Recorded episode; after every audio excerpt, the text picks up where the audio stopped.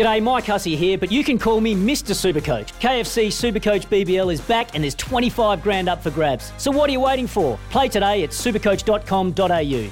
T's and C's apply. New South Wales authorisation number TP slash 01005. Mowers, start your engines. It's the Saturday Morning Mowers Club on SEN with Adam Peacock and Nick Davis.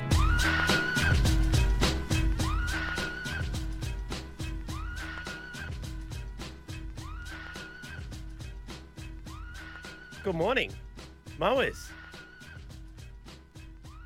Good morning, Saturday morning mowers. We are here. I am here in studio. Uh, Adam is frantically pointing at his headphones uh, across the. It's not the Nullarbor. He's only in Adelaide.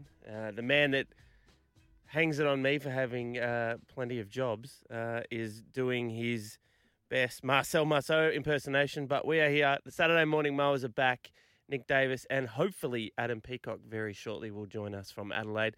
We are, as always, brought to you by Toro Mowers. Whether you need to t- trim, blow, cut, or mow, Toro Mowers has a mower for you. And of course, topsport.com.au, home of the best multis. And you'll need those multis today. Uh, Magic Millions Day. There is a lot going on in the world of sport. We'll touch on that this morning. We will, of course, uh, talk to our esteemed colleague.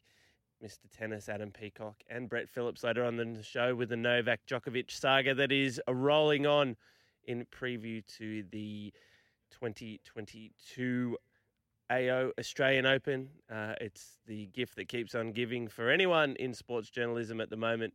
Novak Djokovic, uh, Simon Katich will be on the show. We'll be talking cricket, uh, what happened down there on the first day night of the Hobart Test, the historic Hello? Ashes Test.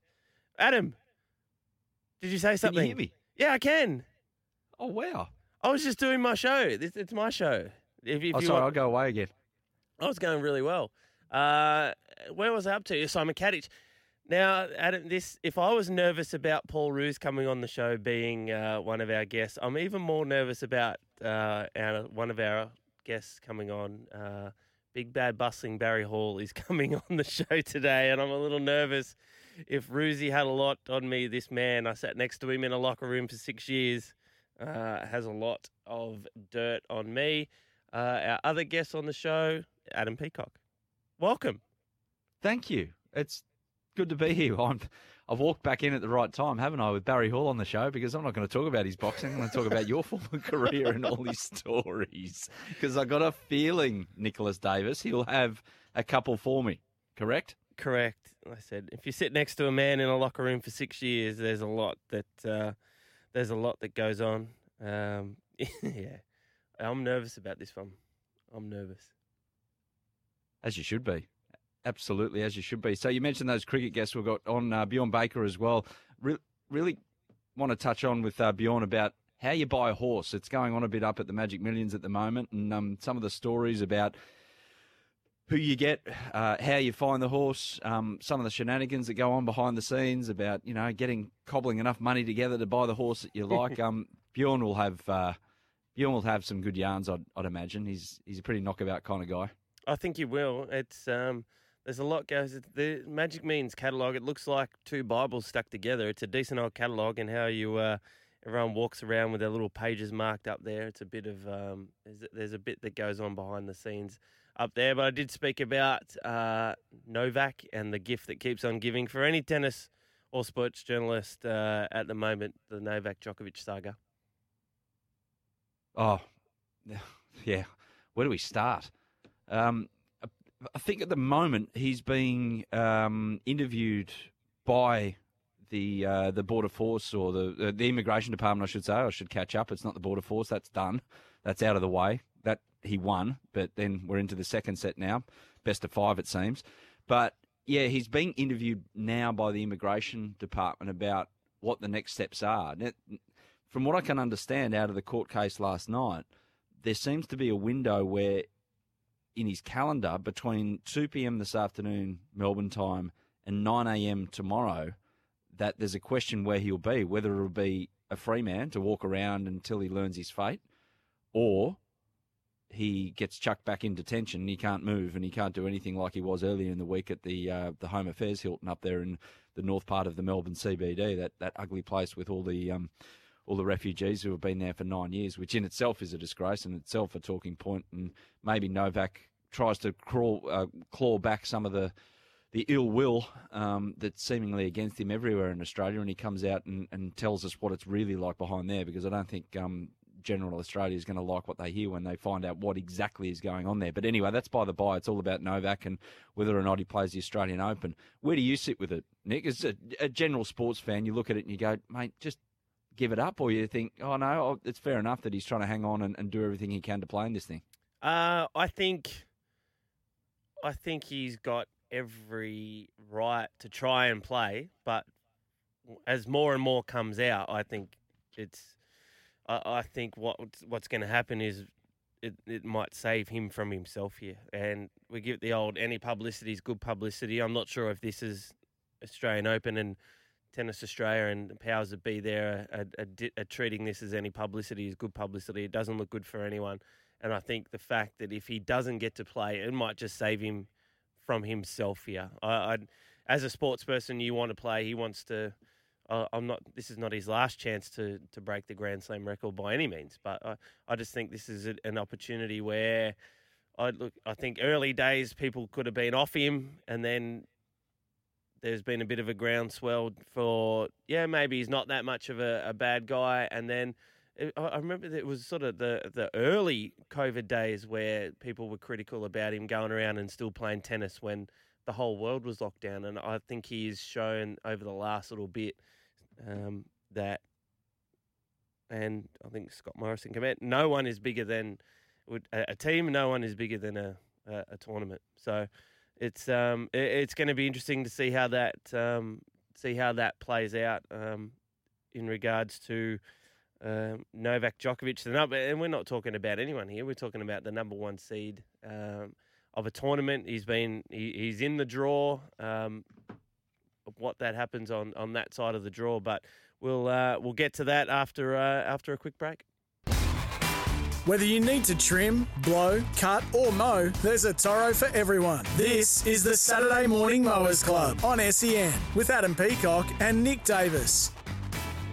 Welcome back, mowers. I'm getting a thumbs up. I can hear. Yes. Yes. Sometimes that's not a great thing. No, it's not. Sometimes it's not. No, it's a very good point you make there, Nick. But uh, hey, it's good to be back finally. I think we're we're we're cooking with gas now. We're humming now. I we? think. We- anyway. We hey, are. scoreboard time. Let's have a look at the scoreboard. Um, the cricket uh, evenly poised after day one, wasn't it, Nick? The, yeah, they unveiled a, a, a billiard table down there in Hobart. It was good that the uh, the curators at Bellerive Oval just walked out somewhere near the middle of the uh, of the oval and just chucked some stumps in. it's it's Mowers Club. They're, they're obviously fans of the Mowers Club. They just thought, oh, we'll just make a nice lawn and then, hey, we'll play cricket on the best bit of it, somewhere near the middle there. Somewhere So, near no, the middle. To be fair, it, it turned out to be a really good wicket. Like Travis Head made it, uh, and Marnus Labuschagne as well. They at one stage three for nothing, pretty much Australia, and you thought, oh, well, this is just a green top. This match will be over in a day and a half. But uh, yeah, Travis Head got his head together, and then Marnus batted until he somehow got out the way he did. That he was- on his face. Bizarre. That was one of those wickets that many people around backyards of Australia have probably Yes. seen after a few uh, beverages were consumed. That that's how you can get someone bowled around their legs. That was that was one of those that it it. It it's like a beer spiller. Like everyone's around the back watching the thing, and then someone does that, and they're laughing so hard, beer goes everywhere. It's one of those in two years' time. You go, remember in the backyard on Boxing Day when little Marnus did that and fell flat in his face? Oh, that was funny, and everyone laughs again. So, no, it was an extraordinary dismissal, and Cam Green as well. He's obviously come good with the bat. So, good day's cricket down there at uh, at Bellerive or Blundstone Arena or whatever it's called. Whatever so, it's called. looking forward to day two starting this afternoon and you can hear it all here on SEN. Um, the tennis last night. So we talked about Djokovic before, but there's actually some tennis worth talking about as well Yeah. in terms of on court stuff. Thanasi Kokkinakis um, down here, local guy. I'm in Adelaide, and he's from Adelaide, and he beat Marin Cilic last night. It was 12-10 in the tiebreak in the third set. Such a good match, nearly three hours. So yeah, that was that was awesome to watch. So if if you look beyond the guy called Novak, there's a bit to be interested in with the tennis. Yeah, it's um, it, it seems to be building uh, the the sum, summer of tennis and the Aussies. I, we're very quick. We're very quick to hail uh, the next champion of many sports uh, in as Australian uh, sporting public. But uh, Thanasi Kokkinakis, Adam, is he? Give me some. What are his expectations of Australian Open? Second, Uh, second week. Uh, well, he plays first round. He's he's got an okay first round. Second round, he's meant to play this bloke from Spain called Nadal. Uh. He, Uh. But that that in itself, like he's on a he's on a long road back. He, he this won't define him. This actual tournament, he want to play well because he is playing well and take advantage of that. And that's when you've got to really make your your high on the tennis tour. When you're playing well, you you you got to back it up with the results and not have unlucky losses and, and get your ranking up. But he he's top fifty without question. Mm-hmm. The only problem is he's had injury after injury and he's never got a consistent run at it. Now he looks fit. Hopefully he can stay on. But as we sit here next year, I wouldn't be ridiculously surprised if he's got a seed next to his name, like a, a you know just sneaking mm-hmm. into the seedings, high twenties, maybe 31, 32. He's that good. Like every, everyone respects him on tour. It's just his body's let him down. So hopefully he can uh, maintain that. And Andy Murray up there in Sydney as well. Doing The it for the- doing it for the old guys. But we're in a we're in a really lucky time in Australian tennis. We've got a future Wimbledon champion, um, Bernard Tomic, who's self-confessed. well, it's just the Australian tennis is just looking so good. Well, we do have a number one in the world in Australian tennis in Ash Barty, so it is looking pretty good. Look, the, the men's It's side, unfortunate that these tool bags take the focus off poor Ash It is. Barty. it is like you. The, I would say, and people look at tennis and go, "Oh yeah, they're a bunch of sport." That's a complete load of BS. I reckon there's ninety-five percent of the Australian players are just normal people, and they're they're competitive, and yeah, they do the odd silly thing on court. But who doesn't do the odd silly thing when the heart rate's at 180 and they're frustrated? So, yeah, there's some really good, solid people and just nice people as well. But Bernie goes out and does what he does the other day, plays with COVID, and you know, tanks can't keep up in the second set, and that gets all the headlines. Whereas there's so many other great stories going on at qualifying, and you know, in the in the draw here in Adelaide or up there in Sydney, and it, it is frustrating. It is frustrating, but that's it's part of the territory because it is a bit of a circus, the whole tennis tour. Yes, it is. It is. Uh, the NBL, uh, you can catch every game live on ESPN with Kayo. The uh, Melbourne United on a 5 uh, five consecutive wins. They're on fire. Chris Goulding killing it.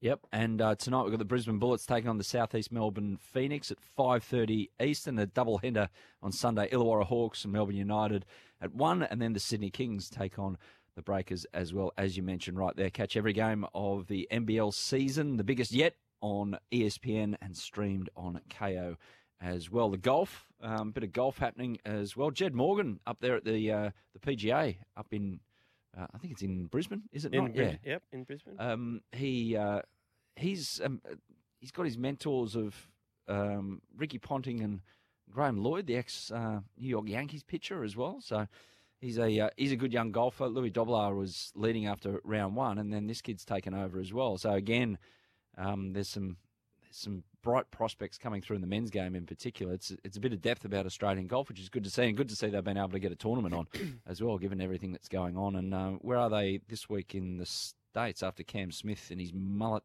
got things done last week? They're still in Hawaii. Still in Hawaii, the Sony Sony Open, isn't Sony it? Yeah. Open, and he's played well there too. So Cam Smith, what a start to the year for him. Fantastic. And then he got to play with Mark Wahlberg in the pro am as well. So if there's anyone that you'd like to rock up and play in the pro am with. Then, now, if you don't know, if you're not across your golf, the pro am is used as a sponsors kind of exhibition before the tournament through the week, and generally speaking, they get celebrities and you know sponsors to play and famous sports people to play with the pros. That's why it's called a pro am. You play in a group with one pro. Um, who would you uh, who would you like to see be drawn with? Great. que- Will Ferrell? I'd love to play golf with Will That, that Ferrell. would be funny. he That probably would be wouldn't take videos of me when I was half in the fetal position On the seven- longest on the day. seventieth hole. of the longest day.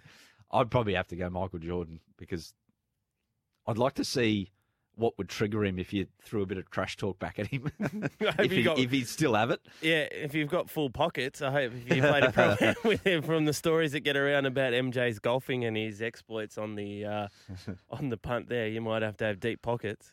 Exactly, exactly. So uh, that's the sports update at the moment. Now we're going to be joined by uh, royalty shortly um, because it's a massive day, isn't it, Nick, up at the Gold Coast? Um, they're all up there, even though the, the Omicron's tried to uh, temper everyone's enthusiasm. I'm seeing a, a bit on my social media feeds of people up there on the Goldie um, enjoying things for Magic Millions Carnival. You you ever got up there for it? No, I haven't. I haven't. It's always sort of been that uh, first or second week back of training, and uh, I normally didn't report that well back after Christmas and New Year's training. So I was in uh, I was in Fat Club normally on the weekends, coming back after Christmas. So I didn't couldn't get to the Magic Millions, but it's been a carnival that has set itself apart now.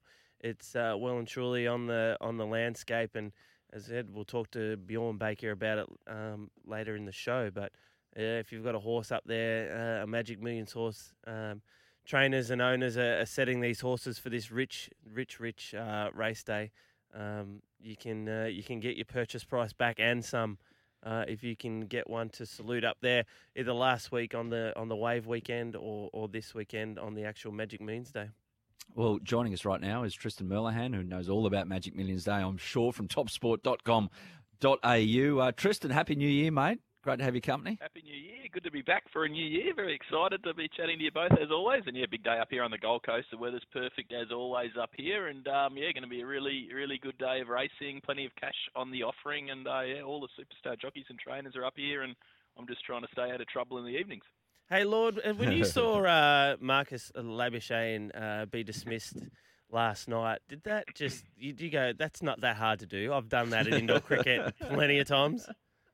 Yeah, that wouldn't even be my top five. That one, that was uh, that, that was that was something I'd be I'd work out. I got close to that one, so yeah, it was uh, one one of the one of my best dismissals actually. I know you guys like taking the Mickey out of my cricket, but I, I went out to bat when I was at school. I was in the uh, year twelve and wearing my glasses, looked like Harry Potter going out to bat. And um, the uh, the bloke down the other end, he never got a fifty, and he was on forty nine not out. I had to see off one ball left in the over. I was the number eleven bat. And he goes, oh, this is a leggy spinning him away from you. So one ball left in the over. Down comes the the ball, and it was a wrong, and I've just left it to go and crash in the middle stump, and off we trudge. He gets 49 not out. I, I still reckon it was his fault, though. Yeah, he gave you a wrong intel. he gave you absolutely wrong intel. But uh, Tristan, up on the Gold Coast, what's it, give us a weather report. You would have been out, you would have walked the track this morning, all that sort of business. What? Yeah, have uh, they done the proper Mowers Club uh, duty out there at um, Yeah. Southport? Or? Yeah, I reckon you'd be proud of the track. It looks really nice. I was a bit worried after last week because there was a bit of rain around uh, the week the, the lead into the wave weekend, but um, it looks perfect. We've had really good weather the last four or five days, so the track looks in pristine condition. Um, it was a bit cluggy up the inside there last week, so I think it's going to be a very fair surface, which um, is, is going to be interesting because Coolangatta is drawn really wide in the in the feature. It's drawn barrier 10, so it's a it's a race where there's just so much pace on and so much pressure early. It is difficult to get across, but it is probably does have links on this field. So it's just interesting how this race is going to stack up now because if it does get caught wide, it brings all the other horses into contention. But I think the track's going to play very fairly. I think uh, all the Mowers Club listeners will be very, very proud of the surface. Brilliant. They've obviously used the nitrogen on it just to give it a little boost through the week. And, you know, it's like mine at home, Nick. We'll, we'll talk about it with Dougie Bollinger after. Mine at home is just like a forest after three days. It's remarkable. Anyway, no one really cares about that right now. They want um, something out of Tristan for Magic Millions. Um, have you got something that springs to mind? We'll, we'll touch base later in the show, I think. But uh, anything that really springs to mind that um, can attract a bit of attention today up there on the Goldie or elsewhere in Australia? Yeah, no, well, I, I think in the in the feature, I, I think the favourite is a touch under. So I, I'm looking at Russian Conquest to cause an upset there. It's the second pick. It's been 750 into 650. Got the uh, barrier four, which is going to be perfect. Um, but the one I reckon, if punters want to have one bet to give themselves a bit of cash in the lead into the uh, to the features, if you go to race four, number seven, J Mac and Maher Eustace, the same combination as Coolangatta, it's four dollars forty into three sixty. I think it'd be very hard to beat Snap Dancer. It's um, was close last start. Second up, it's going to. I think it's going to improve. So that might get everyone rolling. Race four, number seven, Snap Dancer. Snap Dancer. There you go. Nick, have you got anything? No, I've got my multi. Now, on the Saturday Morning Mowers Club, It's time for Nick's Stupid Multi. What are you, stupid? What's the matter with you? Are you stupid or something? I'm as stupid as a stupid does. Are you crazy or just plain stupid? Are you stupid or something? Stupid is, stupid does, sir. Now, Lord, uh, my first multi of the year. Uh, Mm. do I get anything? I had I got the upset. The Brisbane Heat defeated whoever they were playing when they, and then the second game was washed out. Whoever they Yeah, well, you did get you got 137 in Yes. kick for that one, so we do get the uh, get a little bit of cash back. So the balance is up over 2,000 now. So we're ticking along in the right direction. So once you get- get your lob your multi today, and, and everyone is always waiting for. For Adam's special on the races, we, we might be able to tick it along and uh, yeah, contribute, getting ready for the, uh, the the next big golf day too. Beautiful. I'm looking forward to that. But my multi this week is going to be featured and centered around the NFL playoffs. NFL playoffs start this weekend. And my team, the mighty Las Vegas Raiders, against all odds, there has been more happening there than at Novak Djokovic's hotel. Uh, the Las Vegas Raiders are nothing. two dollars. Well, there's been a lot going on down there behind the With scenes. his legal legal team, put it that way. Yeah, way. anyway. Uh, the Las Vegas Raiders, $2.94 on topsport.com.au to beat the Cincinnati Bengals. I think my Raiders can go into Cincinnati and get the win and cause an upset. Uh, the other games I think are pretty, the favourites are pretty good there. Maybe San Francisco, but my other one, I think the Arizona Cardinals, $2.61 on topsport.com.au can go to LA and upset the Rams. They beat them earlier earlier on in the year. Matt Stafford hasn't got the greatest record when playing in the playoffs. Who is now the Rams coach? He was at the Detroit Lions. So I think the Las Vegas Raiders can cause an upset, and I think the Arizona Cardinals can cause an upset. What price have I got there, Lord? Seven dollars sixty-seven. So yeah, it does look uh, like what? What about that game? I know I got a lot of messages about the Raiders sneaking into the playoffs there last start. It was a, uh bit of a nerve-wracking uh, last period, but yeah, two dollars ninety-four against a team that you know Cincinnati's on the up. They got a lot of young kids as well, so. Um, I think the Raiders are a big chance, and yeah, that, that Arizona game looks to me at, at best a 50-50 game. So getting 260 odd about Arizona, I think is a good bet. So seven dollars sixty-seven. I'm on the same wave wavelength as you as well. I reckon San Fran are going to be very hard to beat. 233 in that game. Oh, I, I think that should, should be a lot closer to pick 'em. Really good round of footy. Hopefully, uh, all these games can live up to the last game we saw in the regular season because the um, it's it's it's been a good season so far. Just quickly touching on that, did you hold because Adam, you probably don't know because you don't care about the NFL, but that last game, the Raiders and the San Diego Chargers just Saw needed that. just needed a draw. If they Mm. drew, they both went through to the playoffs, and the Steelers, the Pittsburgh Steelers, were out. So it went to overtime. It went to overtime, and there was a fair hold. I I saw some Hmm. stuff, Tristan, over social media. There was a fair hold around some uh, betting companies around the world on the game actually being a draw. Yeah, well, we we, we dodged that. We we we, uh, we we actually wanted the Raiders, but the thing I still cannot understand for the life of me, and I don't even know if it's been explained properly yet, was why did the Chargers coach, coach call a timeout when he did? If he didn't call out, the game probably peters out to a draw, and uh, and they both go through. It was a very very strange decision that one, and in the end, uh, it was a gutsy gutsy call from the Raiders to kick the field goal and got through. But yeah, it was a fascinating game. I'm sure all Pittsburgh uh, Steelers fans would have been sitting on the edge of their seat, and uh, uh, yeah, ben, Big Ben gets to go around for one more week. He does. Tristan, we'll touch base a bit later on, and um, I'll have my roughie. Uh, got to look at the form guide first to work out what I'm going to throw the He's uh, got to the go. 100 He's on. got to go to the studio in LA, find a couple of darts that he can throw at the form guide. exactly, exactly.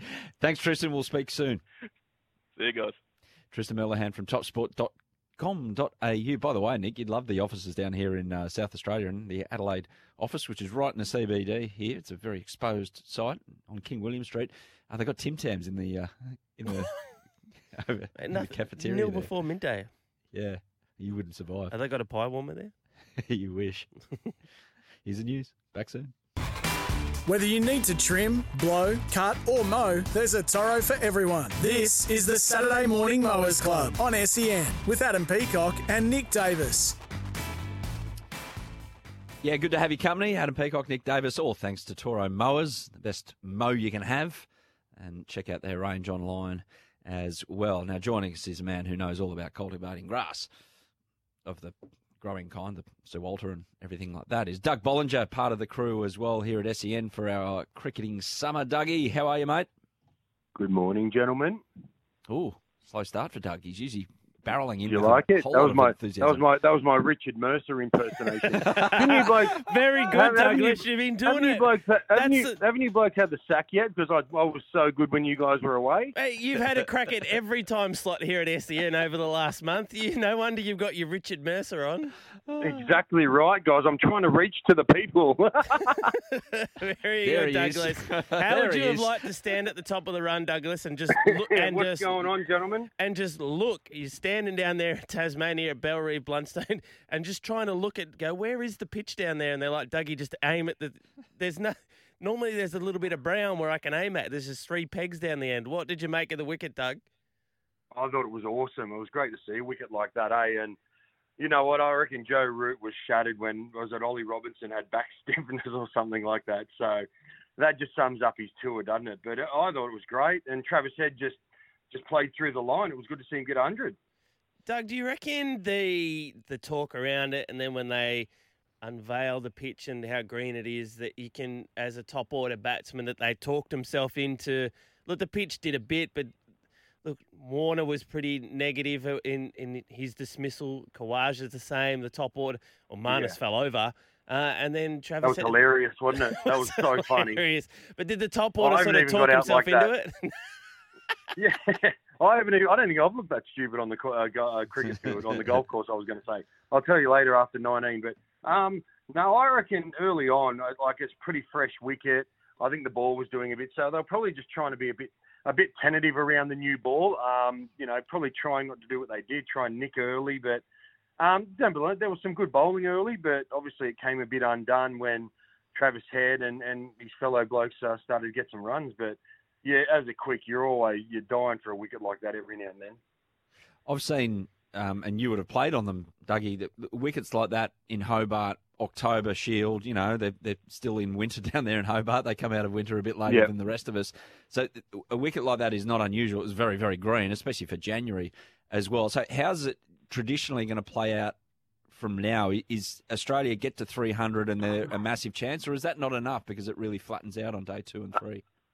Yeah, I, I've made over my past experience. We we had played a Shield game there years ago, and we got bowled out for 64, and then we were like two for 500.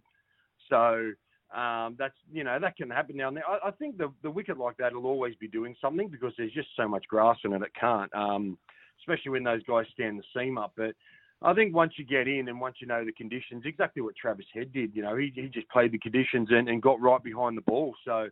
Um, I reckon if you just bowl well, you'll definitely get wickets and you pitch it up. Now, Doug, the Marnus Labuschagne dismissal, we, we can talk about the dismissal, but I want to talk about what happens after and, and, and how long before you can start sort of sniggering in the change room. I reckon they done it straight away. as soon as he walked in, it didn't straight even away. As soon as he took his pads and that off, straight into him. Straight into him. Because how many how many times in the change room do you reckon they replayed that last night? Did you see his tweet? Did anyone see his tweet? Yeah, it was a good one. No, I'm not on social media, mate. I get Oh, called okay. up in the open. Well, Doug, Dougie, he goes, he, he, he quoted. not as cool oh. as you, Peacock.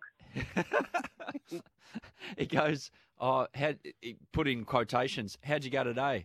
Yeah, just got done by a good one with the photo of him. not that not that I'd been watching Fred Astaire videos the game before or anything like Oh, that, but man. just got it was great. But you know that's that's a that, he'll take that with a grain of salt. I think he- he'll like that. Everyone kind of laughing with him and at him because that's that's what you need in, in a team sport. But yeah, it was it was good to see. I don't know Who's the, you, Doug, Doug. just Oh. quick, who's the biggest in your time? Who's the bloke that when he gets out or that you just go, oh, let's just keep away from him for an hour or two? Who who was the biggest batsman that come in and Um, chucked the my- biggest wobblies? Michael Bevan was pretty good.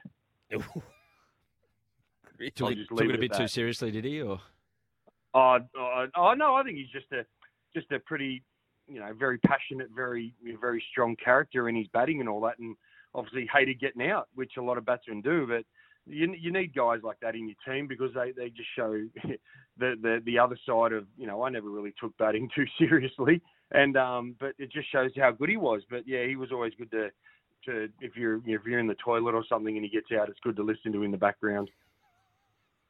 So good, so good. Um, do you trust England to be able to get over 300 in an innings at the No. moment, Doug? That's incredible, isn't it?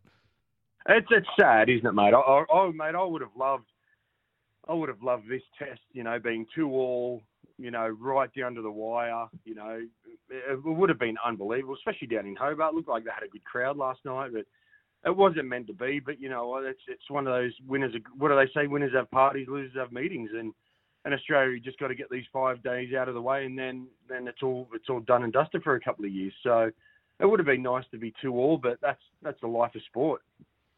Pakistan, Doug, if you're a player, are you putting your hand up to say, yeah, I'll go? No probs. I, I went on the last tour there on an Aussie A tour and I got five for 15 at Lahore. So, you know, I'd love the place. So you're there. I'm there. I'm, my mind, is, mentally, I'm already there. Just like mentally right now, I'm almost at Stonecutters Ridge Golf Club. Is that code for please end this call because I've got to I've got a warm oh, up? Oh, no, no. I don't tee off till 11.30, but I might get there about 10, quarter past 10 for three or four schooners before I tee off. Doug, Doug, what's happening? See, out, what's- see how I'm how am I not a good fit for this radio station? Just sign me up. Doug, what's happening on the lawns? What's happening in the world of lawn care? Uh, everything, you? everything growing out of sight. Everything growing. I'm mowing twice a week. Um, just tri- trimming my buffalo on level level eight or level nine, and trying cutting my green cooch on level four twice a week. Plenty of water around, plenty of humidity. Are you double cutting? Our, our man Joel Kane, host of Drive, has just been bombarding Adam and myself. Yeah, with his uh, with his lawn with his lawn care. It does look good.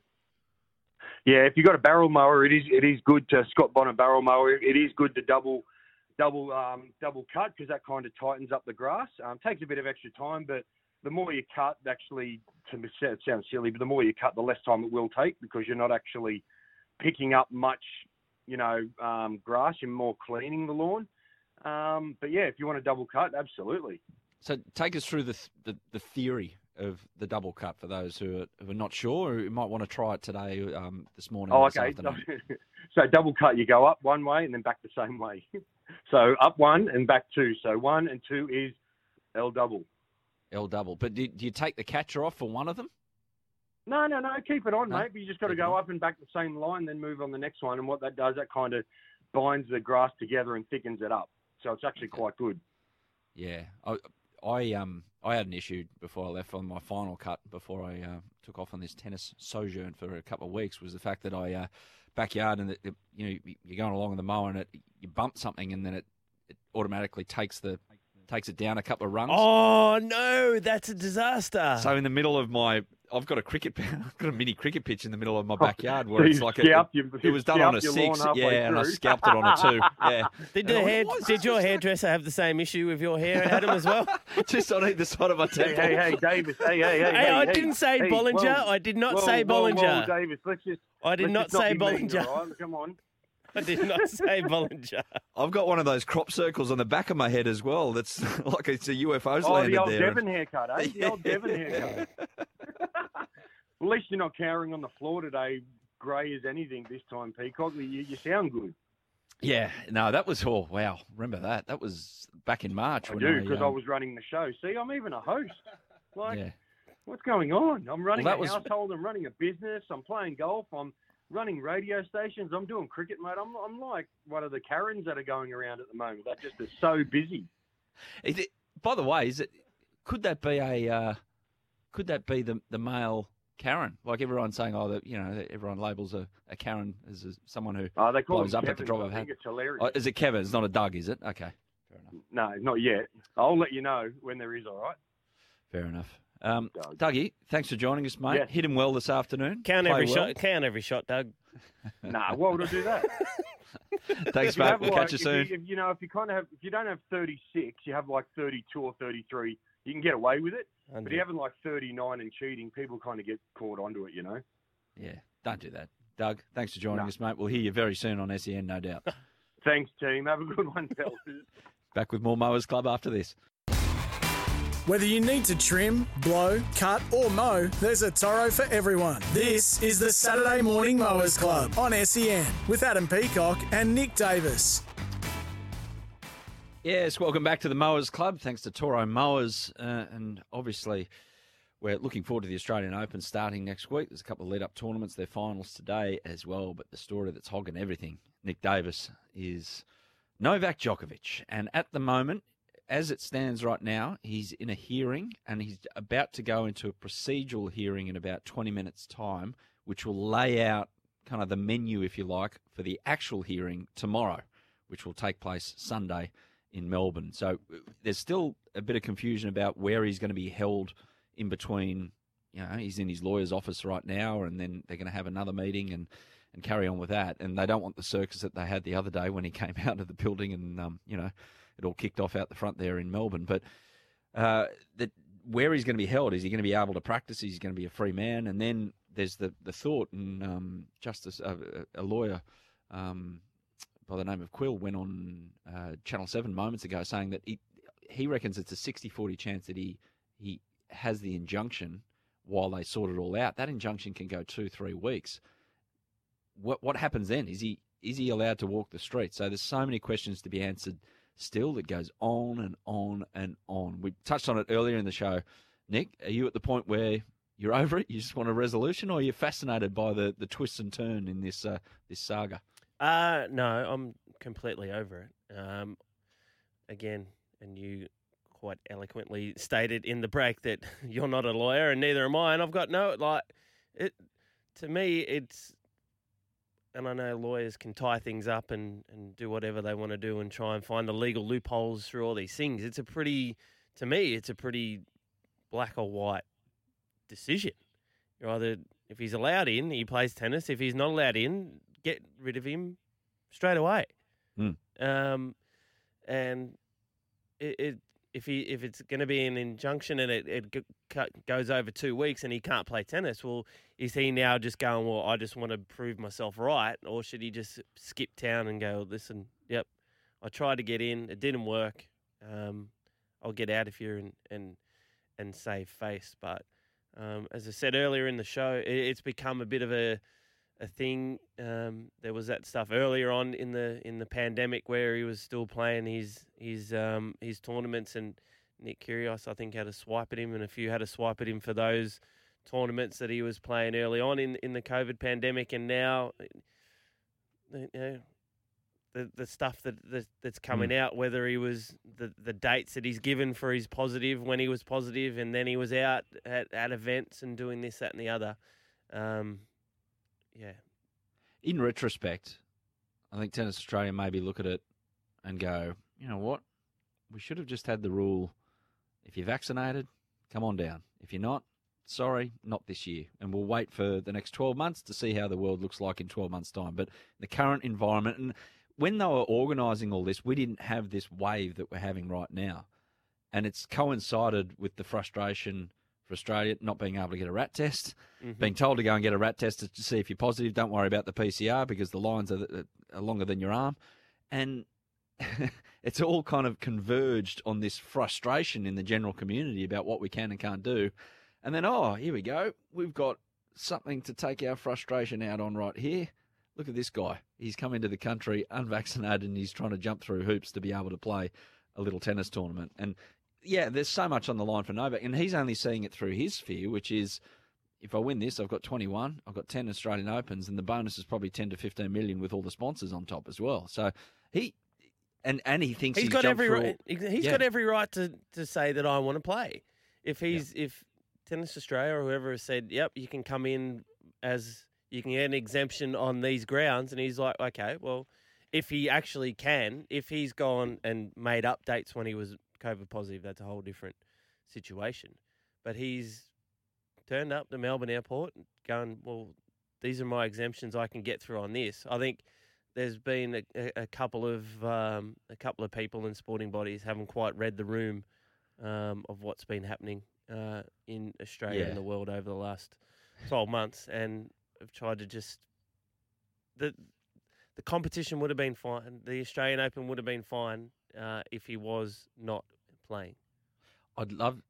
I don't think we'll ever find out, but two things I'd love from the government's perspective to find out is, firstly, Karen Andrews, who's the Home Affairs Minister in the first place, what triggered the all of a sudden interest in Novak. It was the big thing for me was Novak. His initial Instagram post, "Hey everyone," which was written by an, an advisor. Still no excuse. It's his his social media. Hey everyone, oh, I'm so excited. I'm coming down because I've got an exemption. Um, exclamation mark! Exclamation mark! Party emoji. and then in the net, while he's in the air, Karen Andrews, the Home Affairs Minister, goes comes out with this preemptive statement. Doesn't mention the specific player, but says, "Oh, we're going to make sure we're tough on our borders, everything like that." That that's the big red flag for Novak when he gets in. And the second one as well is Alec, Alex Hawke, the immigration minister. So this week's conundrum for Novak is, you know, the immigration department dumping it at six o'clock and also letting the media know 10 minutes before he actually let Novak's legal team know that, guess what, pal, you're gone. You're deported before the appeal happened last night. But yeah, dumping it at like 10 to 6 on a Friday night. It's the old Friday dump. If, you, if you've got bad news, dump it late on a thing. uh, And, and giving the legal team as little time as possible to try and configure a, a case to counteract the decision to try and get Novak on the court. It was. I'd, I'd be fascinated to, to, to hear more about the strategies behind there and what went on behind the scenes from the government point of view, because no doubt a little bit of politics has, has come into this whole saga as well. Oh, no doubt. But I tell you what, he's been doing a lot of practicing. What about him? He- as soon as he was released, 11 o'clock, bang, straight to Melbourne Park, have a hit. I'm, I'm no doubt as well this morning, because he doesn't know what's going to happen today. He would have had a hit at 6 a.m., I would say. in his open window. He's open. No, he was he was Oh, allowed to. um, My word is that he, he, he stayed in Toorak last night. So um, I dare say that a lot of houses in Toorak would have tennis courts in the backyard. Would they this not? is true. This is true. This So is absolutely true. It's a fair way away from the old Home Affairs Hilton where he was staying earlier in the show. But uh, yeah, it's, it, it goes on. Uh, 10.15 is a procedural hearing through the federal court. We'll hear more about that. But the main, the main, uh, the main hit, if you like, is tomorrow with Novak Djokovic. Uh, we're off to a break. If you're listening on SEN 1620 Gold Coast, hop on the SEN app to continue listening to us. Winners with Andrew Bensley is coming up after the news on that particular station. We've got Barry Hall around the corner as well. He's a fighter, but he's going to tell some stories about his old mate Nick and Bjorn Baker from the Magic Millions. Back soon. Mowers, start your engines. It's the Saturday Morning Mowers Club on SEN with Adam Peacock and Nick Davis. Oh, I wish people could see that. I missed. I missed the the intro. We were having a few technical issues at uh, the top of the show, but hey, we're back. We're officially back with the Mowers Club in 2022 when we hear that theme music coming in. And, uh, yeah.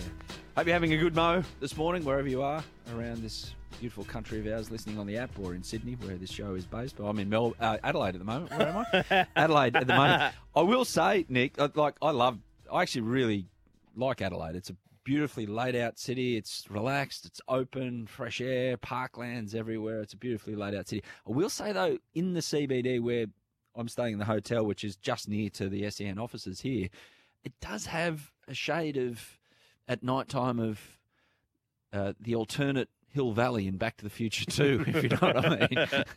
Uh, when Marty goes back and finds out that uh, Biff nicked the Grays Sports Almanac and things have changed somewhat in 1985 Hill Valley. So um, it's not too bad. Apart from that, there's some um, interesting places. Hindley Street, which I'm sure you've visited after a game against Port or Adelaide in your time, Nicholas, correct? Correct.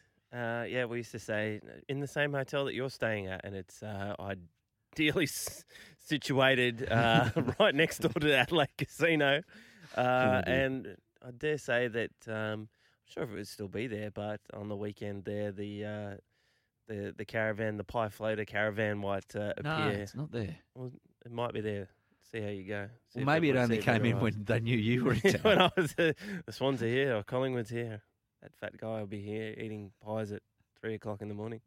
But, uh, no, it is it is a good spot, and um, it, it was a good place to go and travel and to, and to play footy. Actually, um, the the footy park where we used to play out at West Lakes was a, a bit of a, a trip from the CBD, but when driving out there, you get a little bit of a sense of the, the NFL and the tailgating parties because they were like the, the Crows and the, the Power supporters were there in the in the uh, in the car park as the bus would roll in, and they'd give Give you, to you? some yeah some friendly advice of how they think the game was going to go. We had a bit of luck over there. We won a, a couple of um, qualifying finals there, but uh, Hmm. yeah, it's good. But Adam, I've got um, our phoner for today. Yeah. and I, I, I I've kept some secrets from you about my uh, my shenanigans and my. Uh, I, I did confess to you that I uh, I did. It's a big closet, Nick. I did. As I'd, it's like Narnia in there. Um, if you go far enough in there, you get to a whole new world. I did confess to you that I did test positive to COVID over the new year, which was disappointing. Yeah. But that come off the back of, uh, and I did confess to the mowers on New Year's Day that there was a, a, a there was an incident on the water in my water skiing career. There was uh, there was a hamstring strain, and the fact that it's still there makes me think it was a little bit more than a hamstring strain. So for our two hundred dollars, thanks to topsport.com.au, I want our, our listeners to uh, to call or text in their best social sporting injury. Oh yes. The social sporting injury, Yeah. and then and Can it be organised sport, like just Yeah, know, organised park sport. with your Yep, mates? Yeah, okay. yep, Cool. yep. I got one. What do you got? I um I actually playing a, a game of very low grade football on a Saturday afternoon with my mates, AL3s, Pittwater RSL. Decided to go in for a tackle on someone half my age and twice my strength, and uh, came off second best and got a cork on my just above my knee on my left leg, which three weeks later turned into compartment syndrome. You know what that is? No. It's when the fluid from the cork doesn't dissolve and actually builds in a certain area. In my case, around my calf and ankle, and it basically right. suffocates everything in that area. So um, you I didn't. wake up I didn't get many contact injuries, as our next guest will probably be. I didn't have a lot of contact injuries, but if I was nervous when Paul Roos came on the show for an interview, I am even more nervous when my great mate, who I sat next to in a locker room for six years, is coming on the show. Barry Larry Hall, welcome to the Saturday Morning Mowers, my friend. How are we? Good oh, to talk to you again. Larry. Oh, listen- listen how happy he is long- to be on this radio show with Nick Davis. It's been a long time between drinks. Oh, and there was plenty of drinks. Don't worry about that. Mate, we, we would have won four premierships if we didn't uh, drink as much, but um, that would have been that would have been less fun, Barry. That's right. It's fair Now- to say I'm not coming into his camp. It'd be no good for me being in his camp for this fight. Yeah, you were always uh, you were always one of those guys that uh, had fun doing what you were doing. That's for sure, Nicky Davis. We'll we'll give you time to th- to to kind of trigger the memory and come up with some Nick Davis classics. But firstly, we'll talk about the fight. Now uh, you, you're taking on Sonny Bill. Um, you're going to face off in Turf War, and you can watch the fight March 23 exclusively on Stan's new pay per view offering Stan event, and it's at the ICC in Sydney. You can get along there if you're in Sydney Town Wednesday, March 23. Barry, why take this fight, and what are you anticipating early doors in the early stages of the build up? Oh yeah, look, uh, this fight's been spoken about for quite a while now, nearly two years, and um, you know we, we had a verbal agreement with uh, no contracts in place, and you know when it got to the 18 month mark of not happening, I thought, this is not going to happen now. There's no commitment, and um, I don't think it's going to happen. So sort of it sort of led on after the Paul Gallen fight. Um, you know, we were in talks with with Sonny, and he he agreed that whoever won that fight, he'd he'd uh, consider fighting, and um, clearly he thought I won it um, as well as I did. So. Uh, yeah, that's sort of where it all stemmed from. Um, it sort of led on from there, and uh, you know, at, at my age, you know, this is not ideal, you know, dragging stuff out two years, but um, it is what it is. Um, yeah, they're not they're not going to get out of it, so we're going to uh, make this work, and uh, yeah, I'm going to put it on him. Get uh, Larry. I've got so many things I can call you, but not on the radio. Uh, Hawley, what, um, what did you learn from the fight against um, Gal? Um, yeah, I watched it, and um, mates with Bo, I, I thought you you probably won. What did you learn in regards to training, preparation, and and your time in the ring there?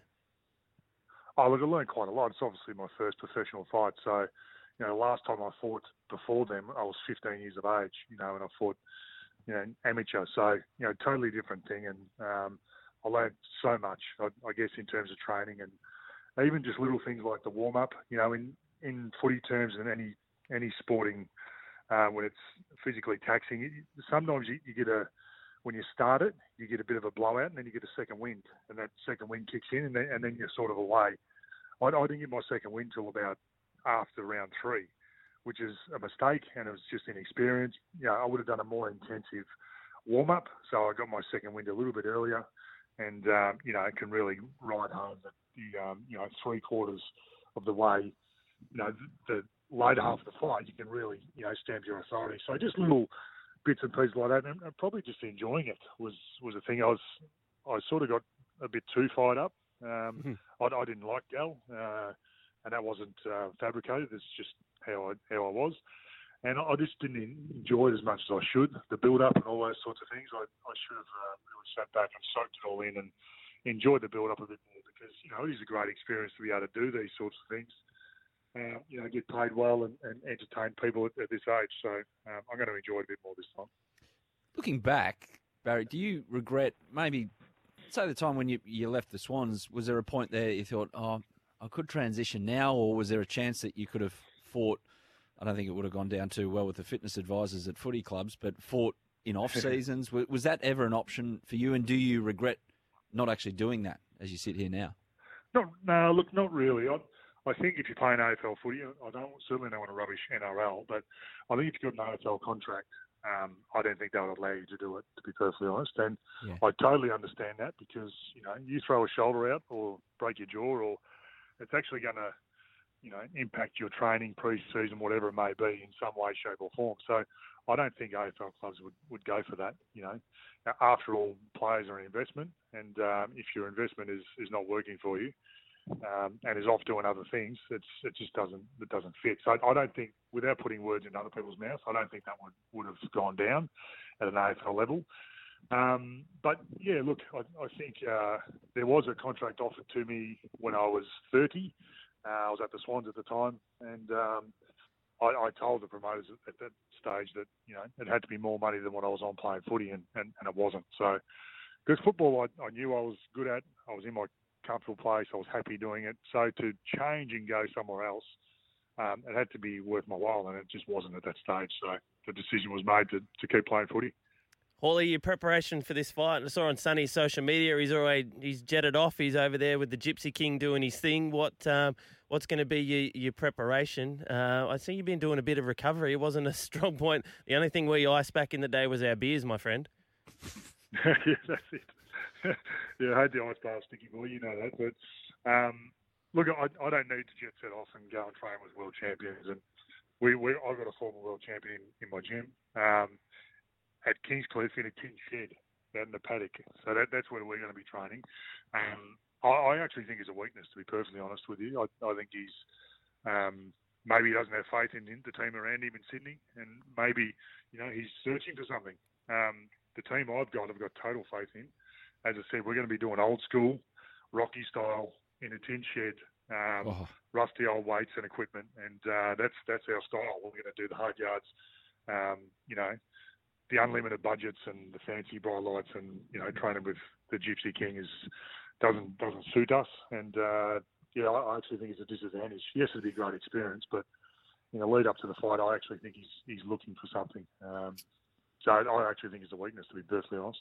Yeah, I'm looking forward to seeing the training footage of Barry Hall just barreling into a like a hanging piece of meat in a freezer somewhere with the beanie on and just doing his best. Um, how many times did you think in your career that you Nick Davis was annoying you that you wouldn't mind pummeling him, Barry? Yeah, there's a few times. Yeah, uh, I'm not going to lie. There's a few times. Um, well, we, we, were we were locker mates. I was number one. He was number two. We were right beside each other, and um, you know, so it was pretty hard to get away from each other. But uh, no, look, in, in saying that, uh, Nick was a great teammate. We had, we had a lot of fun. In, in anything you do in life, you yes, you've got to work hard and, and play hard, but you've got to have a bit of fun and enjoy it. So we certainly did that. Now, Hawley, I've told this story once here before that I was like, "Oh, who was your angriest teammate?" Everyone goes Hawley, and you're not. You weren't an angry person. You're a, you're a beautiful person, Larry. But there was a few times where we'd be doing some boxing, and we, would be lined up, sort of 10, 10 on each side, ten on each side, and then we we doing thirty seconds of punching with one person, and you got to slide along the line. And there'd be some new rookie kid that couldn't hold the pads, and all I'd hear down there is, "Hold the pads!" well, as you know, anyone who's done a bit of boxing, the pad holder is absolutely critical.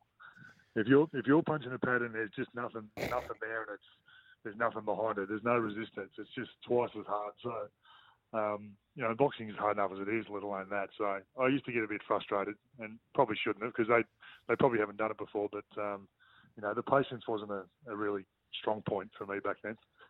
You have mellowed out a bit, haven't you? I've mellowed out a lot. Yeah, absolutely. I've um, well, you, you know me, Dickie, but I, I guess I've always been fairly mellow.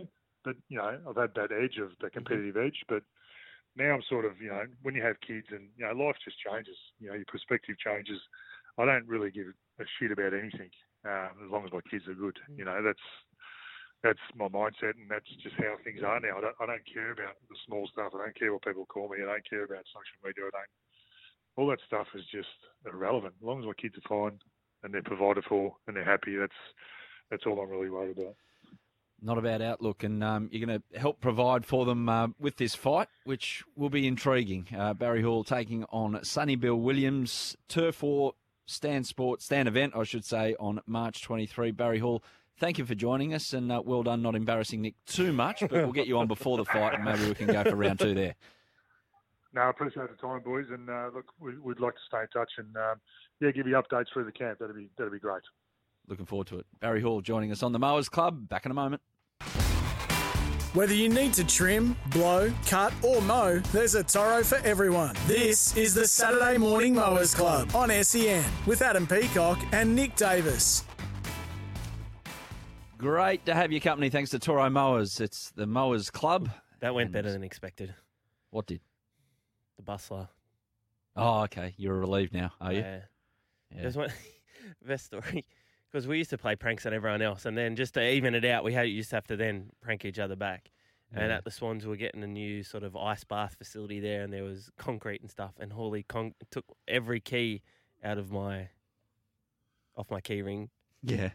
And poured concrete into my drink bottle and put all my keys in the drink bottle. That's pretty good. That is So a lot of stand thought. there like smashing it to try and get all my keys out.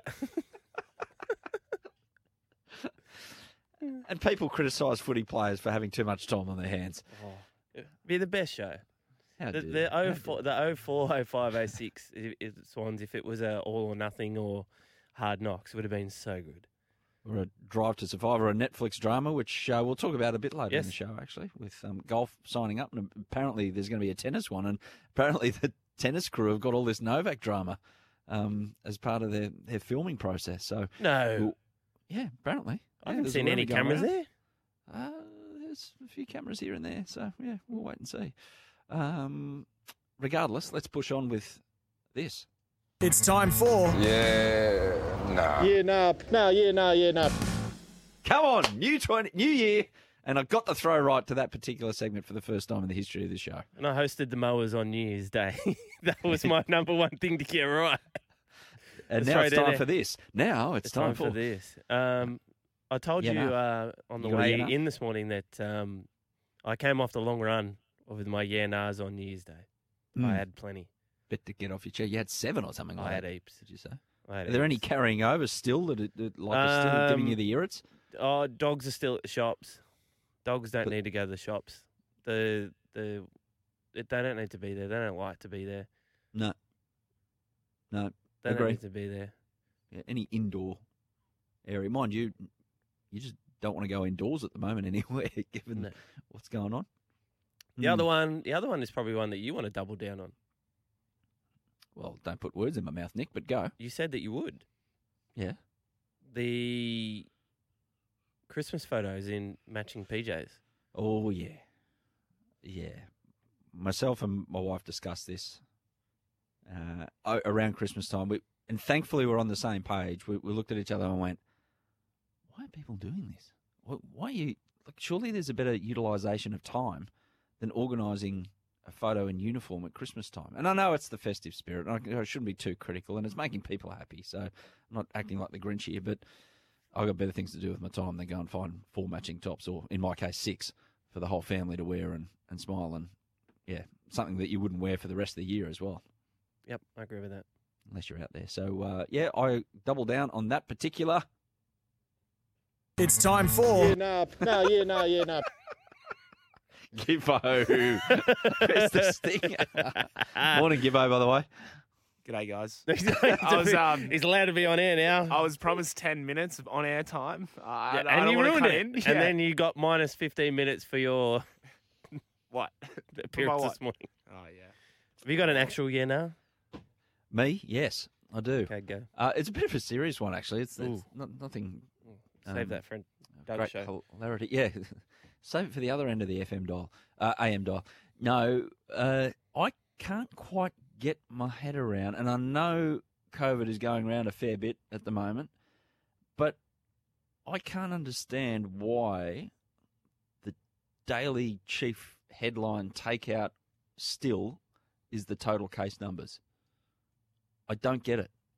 Like, why isn't it the hospitalisations and ICU, which is what we were fed, is going to be important once we're vaccinated. And now we've got what ninety five percent in New South Wales, for instance, of double vax, and now we're getting our boosters and everything like that. But I can't work out why there's the hysteria over, and yeah, they're big numbers, but and it's going around. But isn't the focus now about how we manage this whole situation?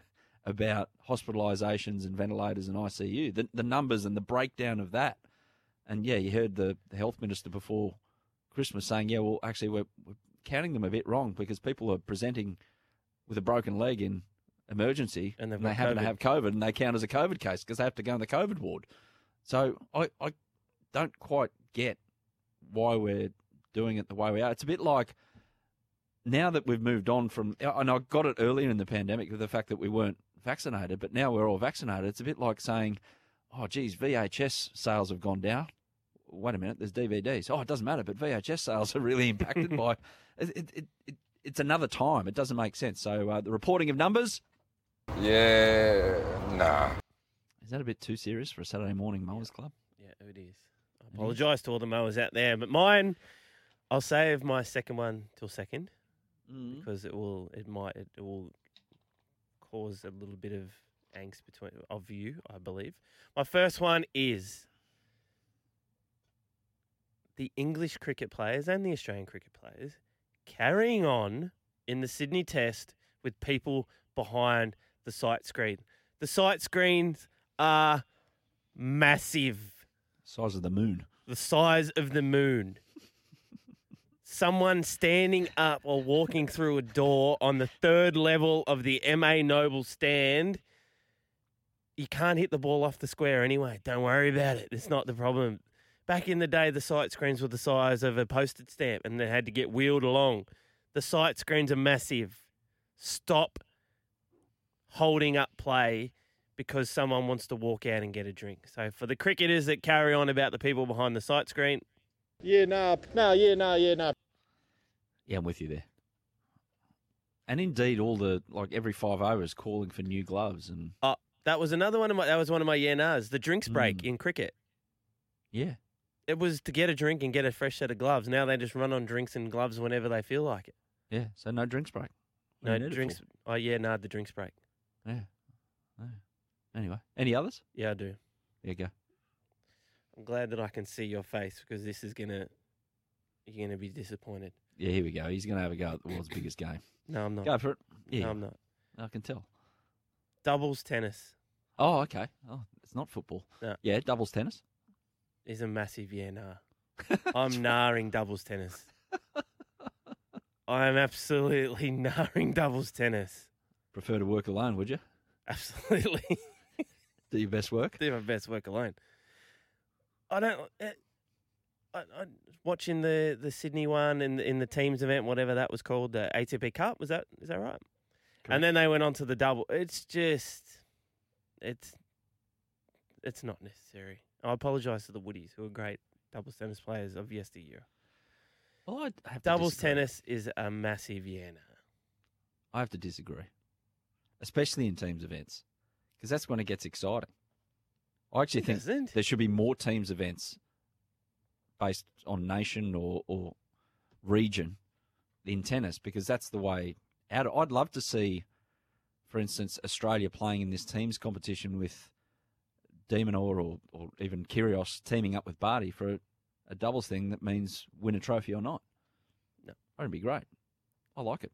No. The concept of doubles tennis, the whole, the action of doubles tennis. Le- none left goes on. And they do their little whispers and their little signals and all that sort of business, and they don't hit it when they hit. The only funny bit is when someone gets sconed in the back of the head. and if someone wants to rig in, you could nearly win the 200 thanks to topsport.com.au if you were playing recreational doubles tennis over the uh, over the summer period and you got sconed in the back of the head. but for me, doubles tennis is a yeah no. Here comes a break, and on the other side of the break, uh, we're going to check in with Bjorn Baker, one of the best trainers in all of Australia. We've got the Magic Millions Carnival happening at the moment, and a lot of horse flesh being uh, bought for a lot of money, a lot of unreasonable spending going on in southeast Queensland at the moment when it comes to uh, horse flesh, and a lot of people about to find out how slow horses can be. We'll get Bjorn's take after this. Whether you need to trim, blow, cut, or mow, there's a Toro for everyone. This is the Saturday Morning Mowers Club on SEN with Adam Peacock and Nick Davis. Yeah, welcome back. A massive day of racing up on the Gold Coast today with the Magic Millions Carnival. So it's all based around the fact that you go up there and buy a horse, you can go back there and, and partake in this particular race day. And they're, they're racing for million dollar races left, right, and centre. And a man who's got a few horses up there today, I dare say, he's up there purchasing some future prospects as well. Bjorn Baker joins us now on the Mowers Club. Bjorn, we do find you on the Gold Coast, do we? Yeah, for sure. I'm actually up up in the apartment overlooking uh, uh, the race course, and it's a beautiful day up here. Of course, it's been a very big week, and, and horse prices have, I think, they've gone to new records, and um, great to be involved, but it is a little exhausting too. Socially, are you speaking? Yes, and work-wise. yeah.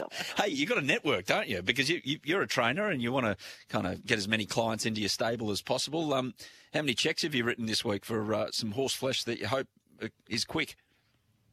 Yeah, and that's that's the thing you never quite know, but you try and give yourself the.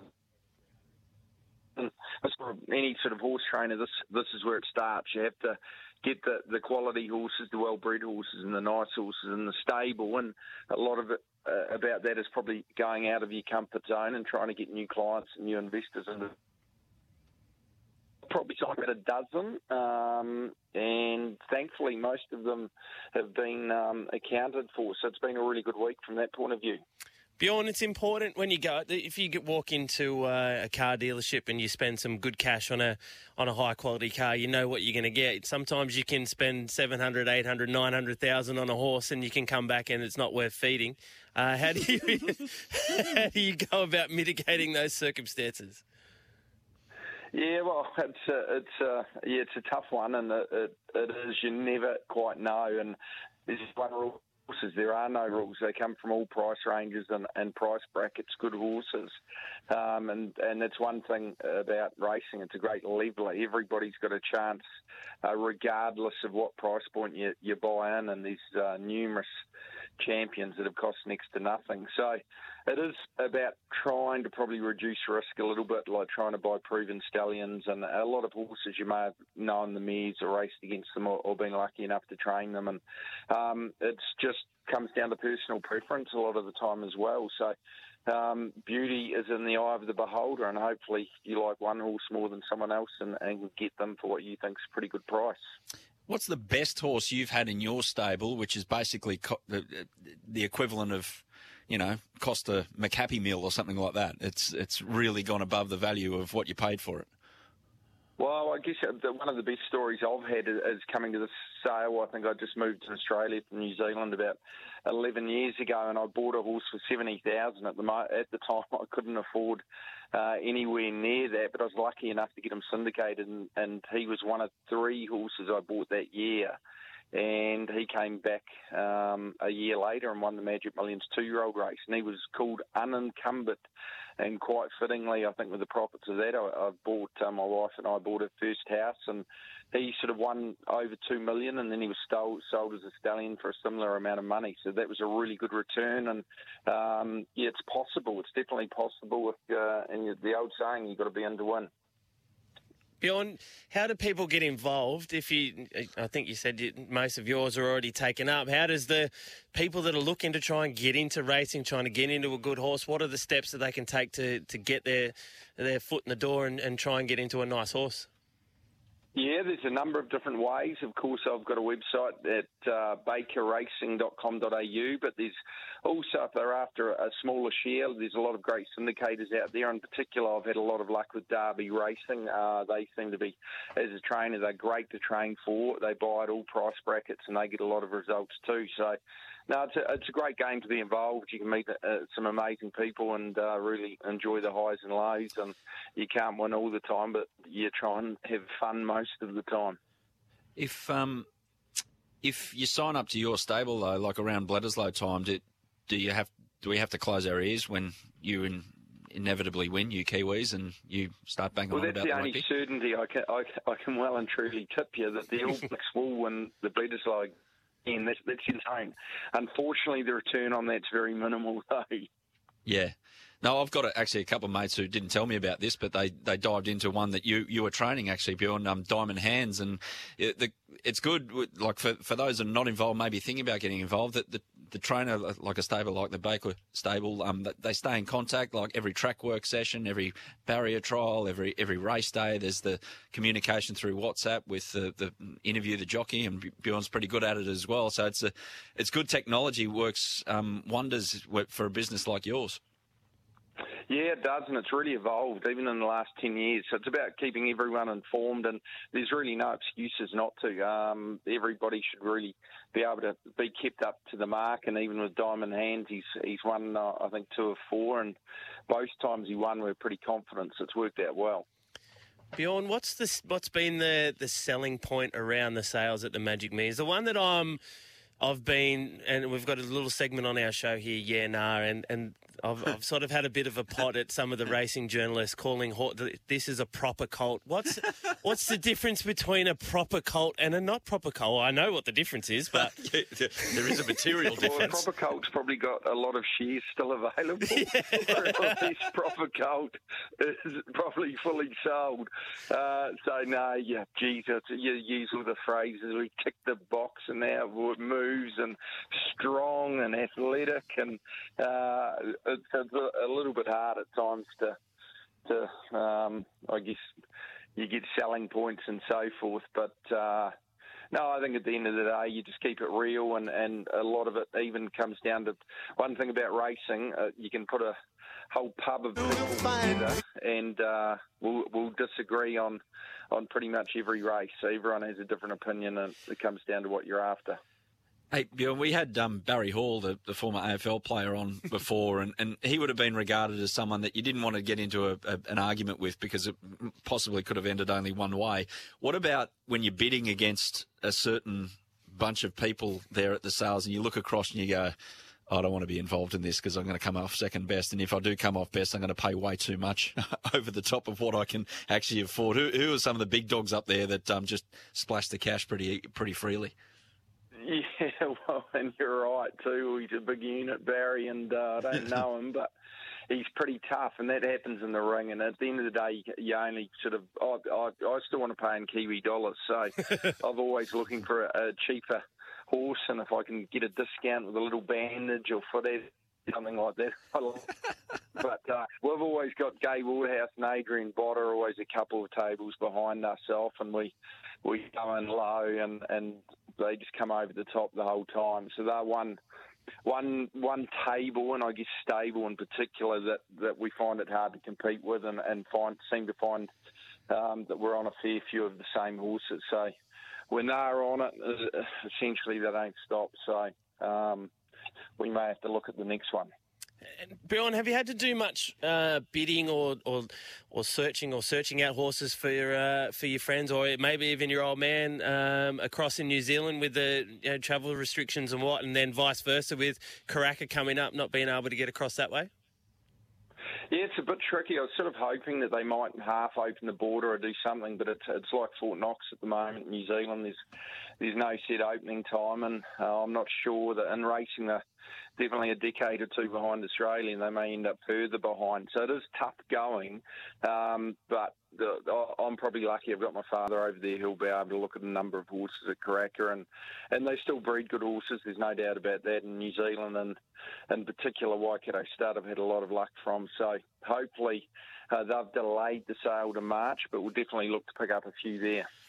And uh, if he's asked you to buy any this week and you get him back to the stable in two months' time, you go, my goodness, what have I got here? Do you, do you tell him? Do you, do you go, oh, Dad, don't worry, just leave him over here. I'll try and develop and, and things like that. You know, you've got a good one. Yeah, well, he always says the Aussies handle the truth carelessly, and he thinks I'm getting a little bit better. But uh, no, he's. Uh, he, I'm lucky. A lot of his horses come over and stay with me. We have a pretty Yeah. good relationship, and and works out well. So, um, and the, the, the great thing with horses, even if you don't like them early, they change, they develop, and and time's a remarkable thing. Just like probably any athlete, and um, some of them just don't go early, but they pick it up late, and vice versa.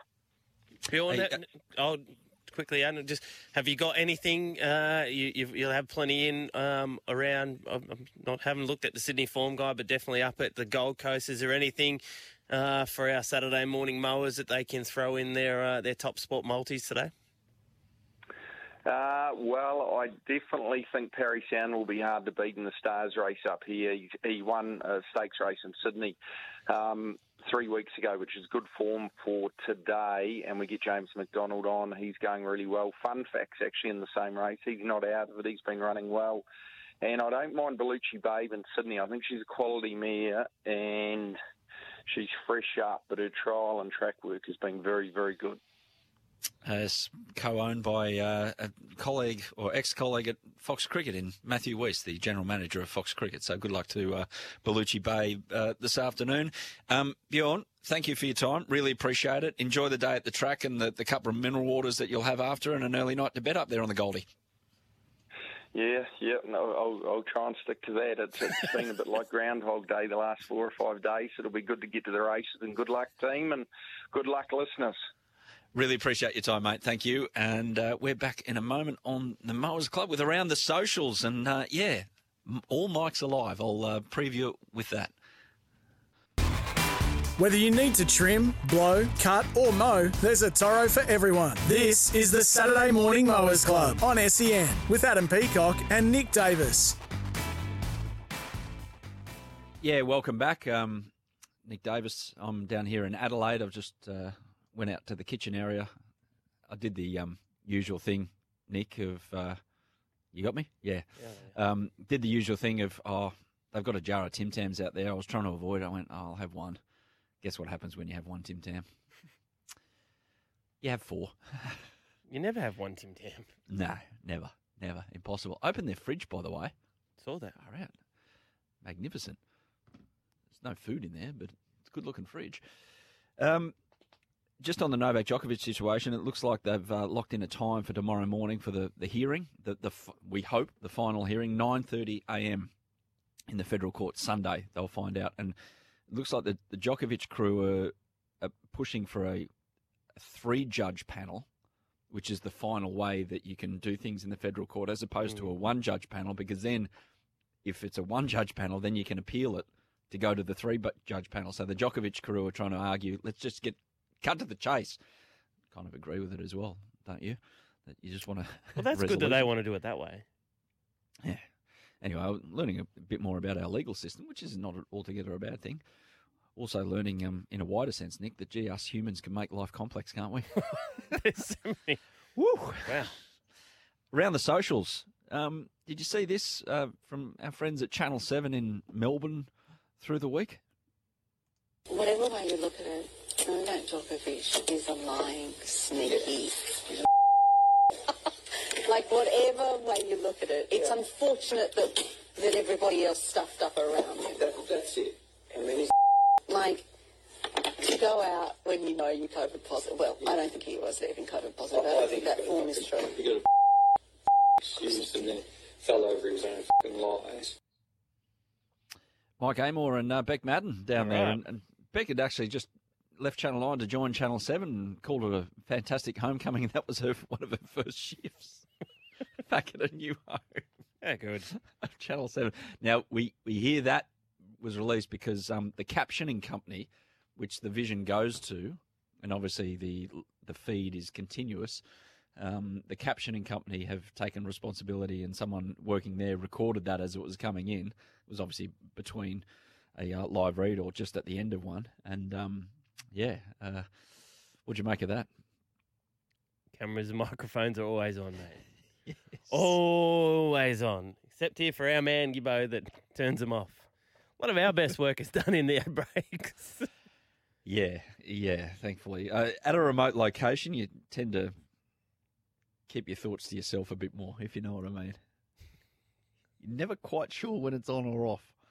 Anyway, anyway, have you got anything from around the socials? Uh, the uh, another one we're talking about microphones are always on, and I love access, and I think and li- listening to the cricket and watching the cricket last night, Sam Billings and his work behind the stumps, but the stump mics on the uh, in the Indian cricket team, they caught uh, there was a fair bit of goings on in this one. Making the sport look bad, eh? Making the sport look bad now. Focus on your team as well while they shine the ball, eh? Not just the opposition. Trying to catch people all the time. Whole country playing against 11 guys. I've Known about them, boys. Fucking camera team as well. Country against 11, fellas. Country against 11, boys. Don't hit them on the pads, boys. Hit the stumps or caught the heads, that's it. That's India and South Africa, and he's Virat Kohli having a go at uh, Supersport, who are the host broadcasters there. Um, so that there is the thought in world cricket that the SuperSport guys and the South African cricket team, when they're playing at home, because they're the host broadcaster, they provide all the, the broadcast services. That they're um, they're basically one team. They're part of the uh, part of the inner sanctum, the Supersport guys. Do you remember the obviously the sandpaper gate? Do you know the Yep. story behind all that? Apart from the sandpaper, not really.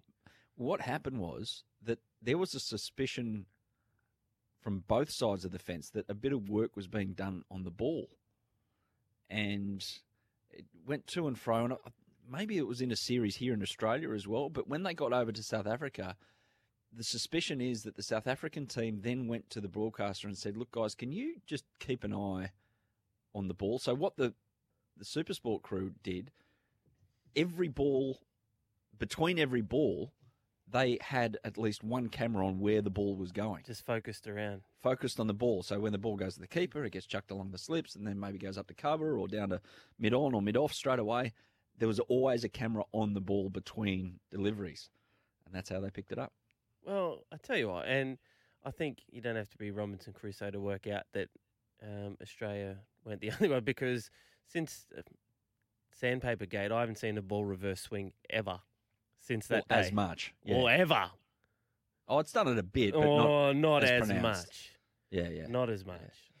So I think Yeah. everyone, uh, everyone Probably reined it, everyone reined it in a little bit after that. Yeah, and it, there was that rumor as well going around. But it, anyway, that doesn't. I'm not having a crack at the, the SuperSport crew there because it's actually a good thing I think for Australian cricket that that happened and to get to the bottom of it. And yeah, it, it shouldn't have been happening, so it was caught. You can't then have a go at the way it was caught, if you know what I mean. So yeah, um, But it was a DRS thing there in the Indian game as well. They were they thought it was. They, fabric- they thought that the ball didn't bounce as high as it did Ravi Ashwin, who's I think six three. It, Yeah. it looked out. It looked pretty plumb. on the was a long on, down on the, the camera. track. It looked like it was going to smash halfway into middle stump, and then on the DRS it was took off. Took off. I, I think though, like Virat's under a lot of pressure. He hasn't scored a century for a while. India were on the verge of winning their first Test series in South Africa ever, which N- they timely ended didn't. up losing. Mm. But oh, I think that showed a bit of pressure from the Indians. Abs- Gibbo, just quickly, can you run us through the the next thing on there on the rundown with the uh, the woman forced to stay? You found this one for us. The woman forced to stay at a blind date's apartment for days after a snap lockdown in Zhengzhou over there in China. Adam, I, would love nothing more to run us through this situation because, to be honest, it's a it's a dream. It's a dream scenario. But I think what we'll do, we'll go to the news and then we'll come back. Okay, you host the Mowers Club. Thanks to Gibbo. Mowers, start your engines. It's the Saturday Morning Mowers Club on SEN with Adam Peacock and Nick Davis.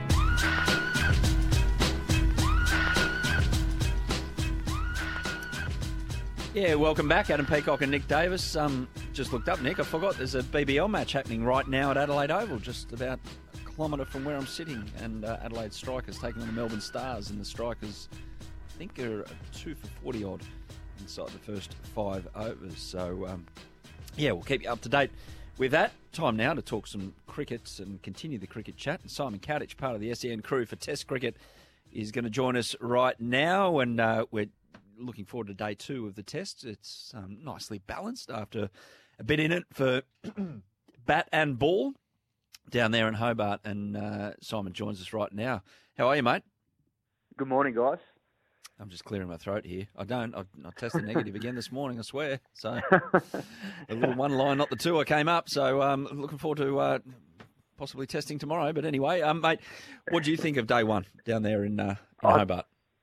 I thought it was outstanding. I think it was the first Ashes test that Bellerive hosted, and you could tell that uh, the crowd were loving the occasion. Lots of kids around, particularly early on in the day, and getting a chance to see, uh, you know, obviously some of their heroes up close and personal. So a fantastic uh, moment for Tassie sport down here. And, and the other thing was that you know it was full of uh, action. The first session, you know, England were well on top, had Australia in all sorts of trouble at three for twelve in some, you know, devilish batting conditions with a green wicket and a pink ball that was moving around a fair bit off the seam. But um, once Australia sort of counter-attacked in the second hour, it's just it's amazing how quickly the momentum of the, the game changed with Travis Head and, and initially Marnus Labuschagne and then Cameron Green a little bit later on. And England were found wanting again with the ball. Um, they've just whatever Joe Root throw it uh, threw at Australia, he just um, he couldn't find any answers, and yeah, they're uh, they're no doubt almost got one foot on the plane now.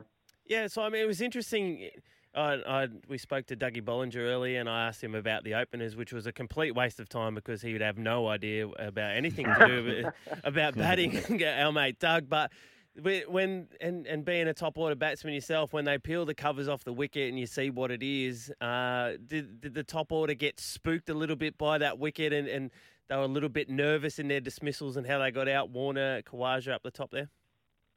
Oh, look, I think what happens in those conditions is if the bowlers get it in the right areas, you know it's going to be tough work and you know, both sides of the batter in, in play with the movement, both outside edge and inside edge and the stumps. And, and I think England, you know, deserve a lot of credit for the way they bowl with the new ball. Robinson was excellent, Broad was excellent. So in those conditions, which are very English-like, they know how to bowl and, and they did bowl beautifully. They just couldn't sustain it. But I thought Warner and, and Khawaja applied themselves as best they could. And, you know, they both got balls that, um, you know, decent balls, but yeah, they're ones that probably, uh, you know, on another t- day or time, they'd probably try to keep them out and potentially let the ball go. But it's so hard when the ball's moving around both ways to get your judgment right every single time. But um, you know that's part of the role sometimes, and they'll get an opportunity, no doubt, in the second innings where the conditions will be different, and potentially they get a chance to to get a big score. But um, they've both been excellent in this series, and yesterday unfortunately just was a tough day for openers.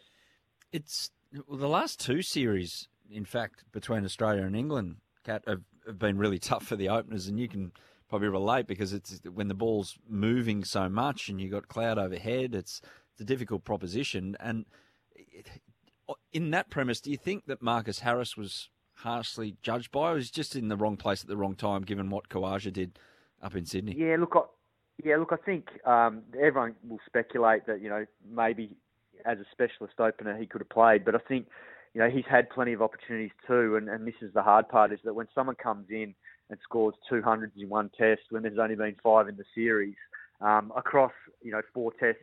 It just it was a remarkable effort by Khawaja, and particularly in Sydney too, where it was tricky conditions there. Whilst he didn't open the batting, he still faced a second new ball, and he got a lot of his runs in the first innings. Um, you know, from that second new ball onwards. So the thing is, uh, that that happens at times where you know Marcus Harris has been dropped, but I'm sure that you know if he goes away, makes plenty of shield runs, he's still young enough to fight his way back in the team. But you know at this level, if you don't convert, and he hasn't, he hasn't got a Test hundred yet after 13 tests. That the cre- the doubts start to creep in uh, within his own game and his own mind, and he just needs to be able to grab that next opportunity and make sure that he gets the bigger scores because he's been he's been okay this summer. He certainly hasn't failed. There's no doubt he's been consistent getting starts, but ultimately, as a top six batsman, you've got to get hundreds, and particularly at Test level, there's someone else ready to grab your spot if you don't make the most of it. So I'm watching the, the coverage last night uh, on Seven, and, and Ricky Ponting and yourself were speaking about how the English bowled to Travis Head, and early on in his innings, he got he got hit a couple of times early, but the temptation with the pink ball and the green wicket was to keep pitching up, and he just kept knocking them through the covers. Should they have gone to the, the short pitch bowling and stuck to it a little bit more with Travis Head? Yeah, well, this is the problem they've got with their attack at the moment is they they're lacking a lot of firepower. I, the only one that's got the sort of capacity to bowl over 140 k's and really ruffle up some of the Australian batsmen is Mark Wood, and he's been excellent in this series, but found it tough yesterday in those conditions uh, because of, I guess, the skittier trajectory he's got and, and the fact that he was asked to probably bowl a bit like the other bowlers to, pitch up and move it and, and try and get some, you know, movement off the seam, and, and that didn't really work for him early. He got clubbed for I think 31 runs of his first three overs.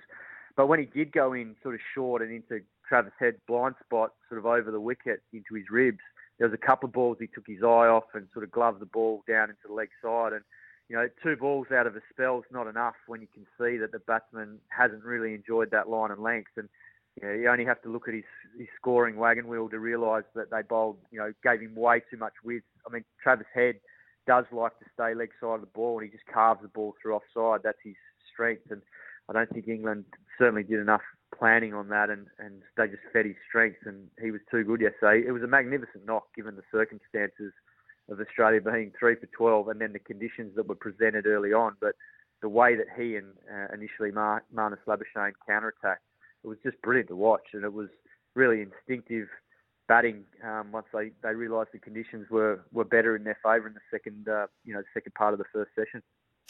Here's one for you. Um, it's an article by Dan Cherny on, on codesports.com.au. Nick Davis obviously mentions everywhere where he works all the time, so I'm going to mention where I work now as well. Um, he, he's come up with the the question of who's man of the series at the moment, and it's a it's a really tricky one because Mitchell Starc's been outstanding with the ball. Um, Uzi has only played now his second test. Travis Head was good at the Gabba backs it up here in Hobart, but missed the test because he went for a drink when he um, regretfully went for a drink and missed a, a test match. where does it Where does it lie with you at the moment about who who uh, would be man of the series? Yeah, I mean, it's, there's still plenty to play out in this test, but um, you know, it's, it's a tough one. I think it's a good problem to have. Australia have got so many contributors in this series um, with bat and ball. I mean, Labuschagne's been excellent. Warner's done an excellent job. Whilst he hasn't got 100, he's made some critical knocks at the top of the order and, you know, laid the platform. I think Khawaja's come in, he's been magnificent. Travis Head's had a superb summer and probably found, you know, the template for how he needs to go about his batting at test level. I think everyone that's watched him at shield level has seen this side of him and how he tries to dominate shield attacks, but he's now doing it here in these conditions. So he's right up there because yesterday's knock just completely swung the momentum of the Test match. Um, Mitchell Starc's been brilliant. Pat Cummins has been brilliant, not only with the ball but also as skipper. Um, I'm trying to think. Nathan Lyon's been pretty good at times. It's yeah. just really tough. Scott Boland has been magnificent, and he's only played two tests so far, and he's got an opportunity to do well down here as well. So, yeah, I think Australia would be very, very pleased with where they're at. But I think they're also would know that there's some bigger challenges coming up uh, in the subcontinent because whilst England are very good at home, they've been poor this series away, and they've got a huge amount of issues in their Test team at the moment. So yeah. I think Australia will realise that and, and know that there's plenty more work to be done. Yeah, England need the paddock, big style, the the spell. Um, it, just on that, you, you, look back to the last Ashes series, and it was Steve Smith with the bat with a bit from Marnus, and it was Pat Cummins with the ball. But apart from that, the the the spread of of class moments within each contest wasn't quite there, as opposed to this series where the, the spread of depth is is a lot better, and it feels like I don't know about eighteen months ago you were really worried about the depth of Australia's batting lineup, especially when Smith and Warner weren't there, and now all of a sudden there's guys pushing, pushing, and then the bowling stocks have got better and better with guys like Scotty Boland um, popping up. Yeah, and, and even Jhye Richardson, who got the five for in Adelaide, he's a very good young prospect. Michael Neser certainly did okay there as well. So there's there is good depth. I think the big challenge is like I think everyone knows that in these conditions we have a big advantage, and our players love playing at home, and that's great, and that's how it should be. But I think the next challenge for this group is to be able to transform that away eh, overseas, where you know conditions aren't in, in their favour, particularly with the batting against spin or, or the bowlers with you know lower, slower wickets and not the same sort of bounce that they get here in Australia. So that's the challenge for this group, and I'm sure that they're going to be up to it because it's a, a really good young group of and, and experienced players as well. Simon, how do you see this first uh, session of day two going down there in, in Tassie? Is the sun shining? What what what are we expecting? And did you was the rain down there last night enough to you know force them off the field? I thought they probably could have kept going.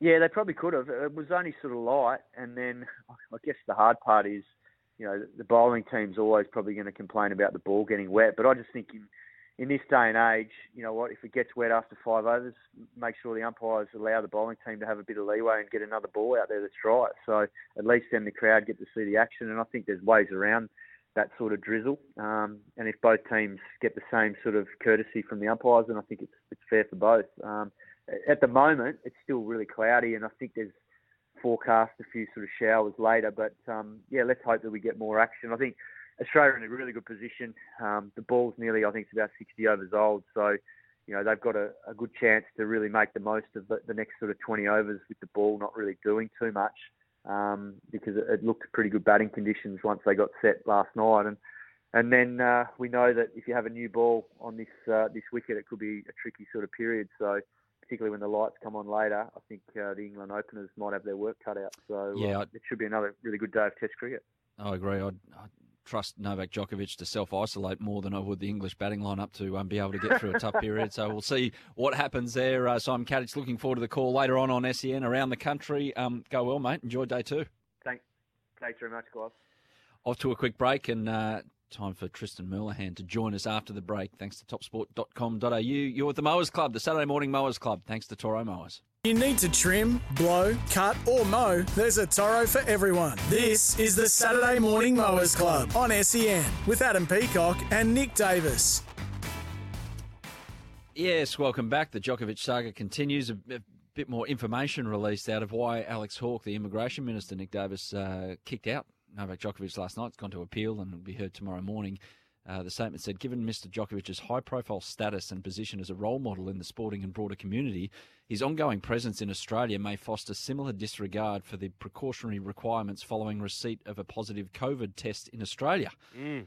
Given that he didn't isolate after he found out that, uh, yeah, he was positive.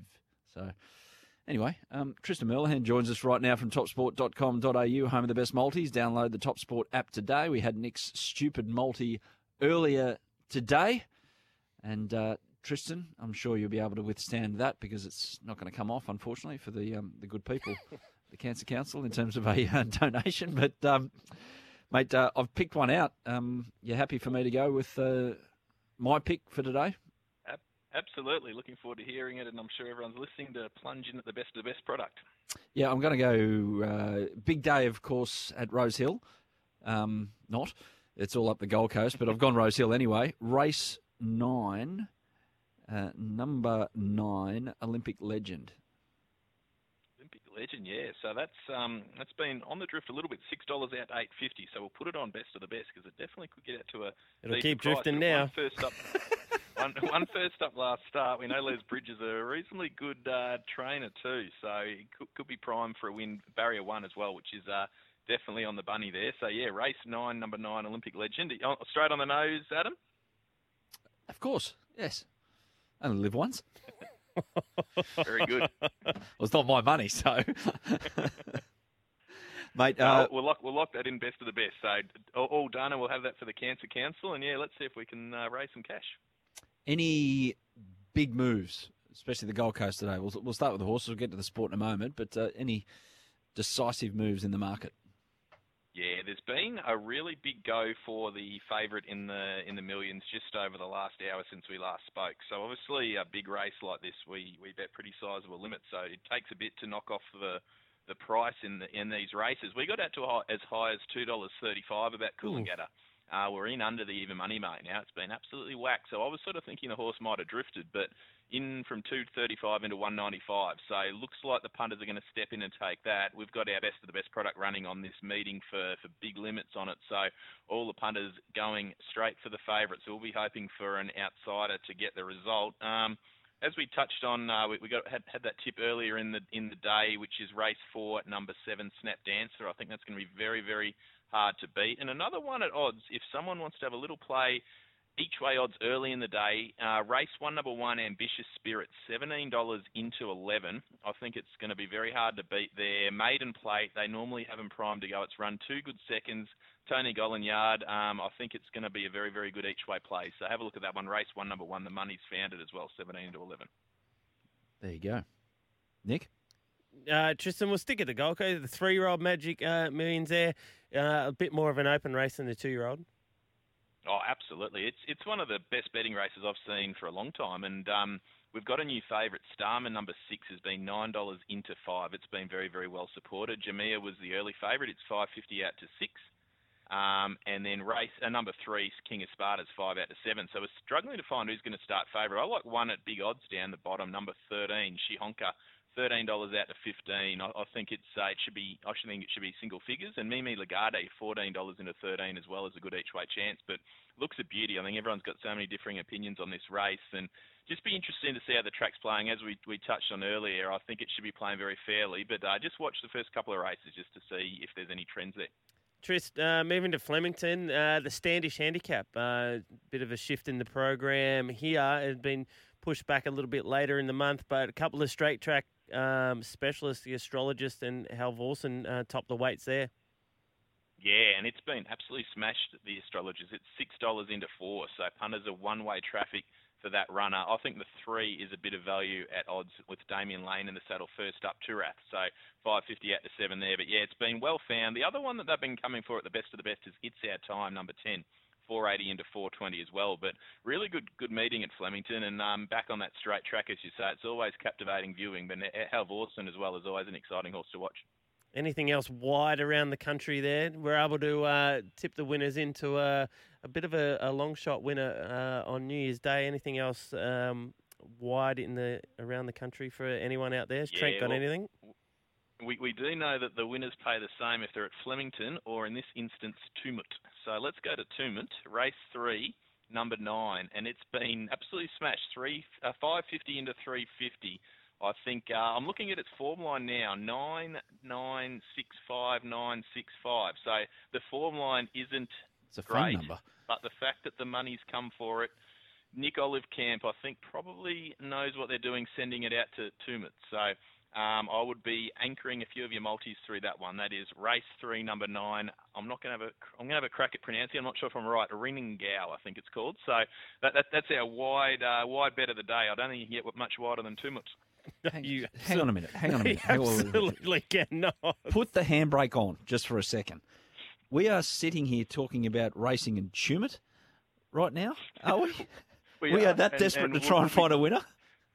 We'll be talking in four hours fifteen. I hope I get a text message in four hours of fifteen that, that you found us a winner very wide at Tumut because I'm very confident about this one. Just with the thumbs up emoji or the money bags emoji. That's what you want. Or or Cheese combined apple, with cheese a or combined one, with I a with a food emoji. Uh, or the not the uh, not the sick beat green face, just about to hold in a bit of vom uh, emoji, which is uh, yeah very much apparent on a day like today as well. Switch focus to sport, mate. Um, firstly, the tennis. So with the Australian Open and Hmm. the men's singles in Speaking particular, face emojis, yes, well. What do you do with what have you got the market at the moment, or you just put put a big hold on it until we find out if the guy's going to play or not?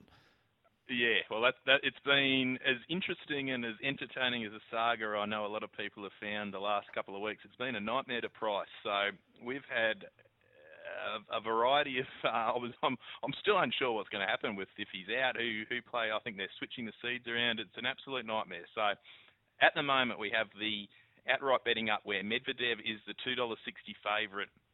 Novak, despite probably not playing, but we're still not sure, is the second pick at three dollars. Obviously, you get your money back if he doesn't play, but Mm. um, yes, it's very interesting where to price him. Zverev is four dollars. Rafa has been a big firmer. He's been $14 into nine. Tsitsipas, uh, $26. And for all the Aussie fans out there, uh, Nick Kyrgios is the shortest of the Aussies at 200 to 1, as well as De Minaur at 200 to 1 as well, with Alex Popyrin at 251 and Kokkinakis on the back of that good run. He's 251 as well. But for all Aussie fans, we look at the the ladies' side of the draw, where Ash Barty is the four dollar favourite to win the Aussie Open on the women's side. She's the clear favourite in front of Osaka, who's at eight fifty second pick.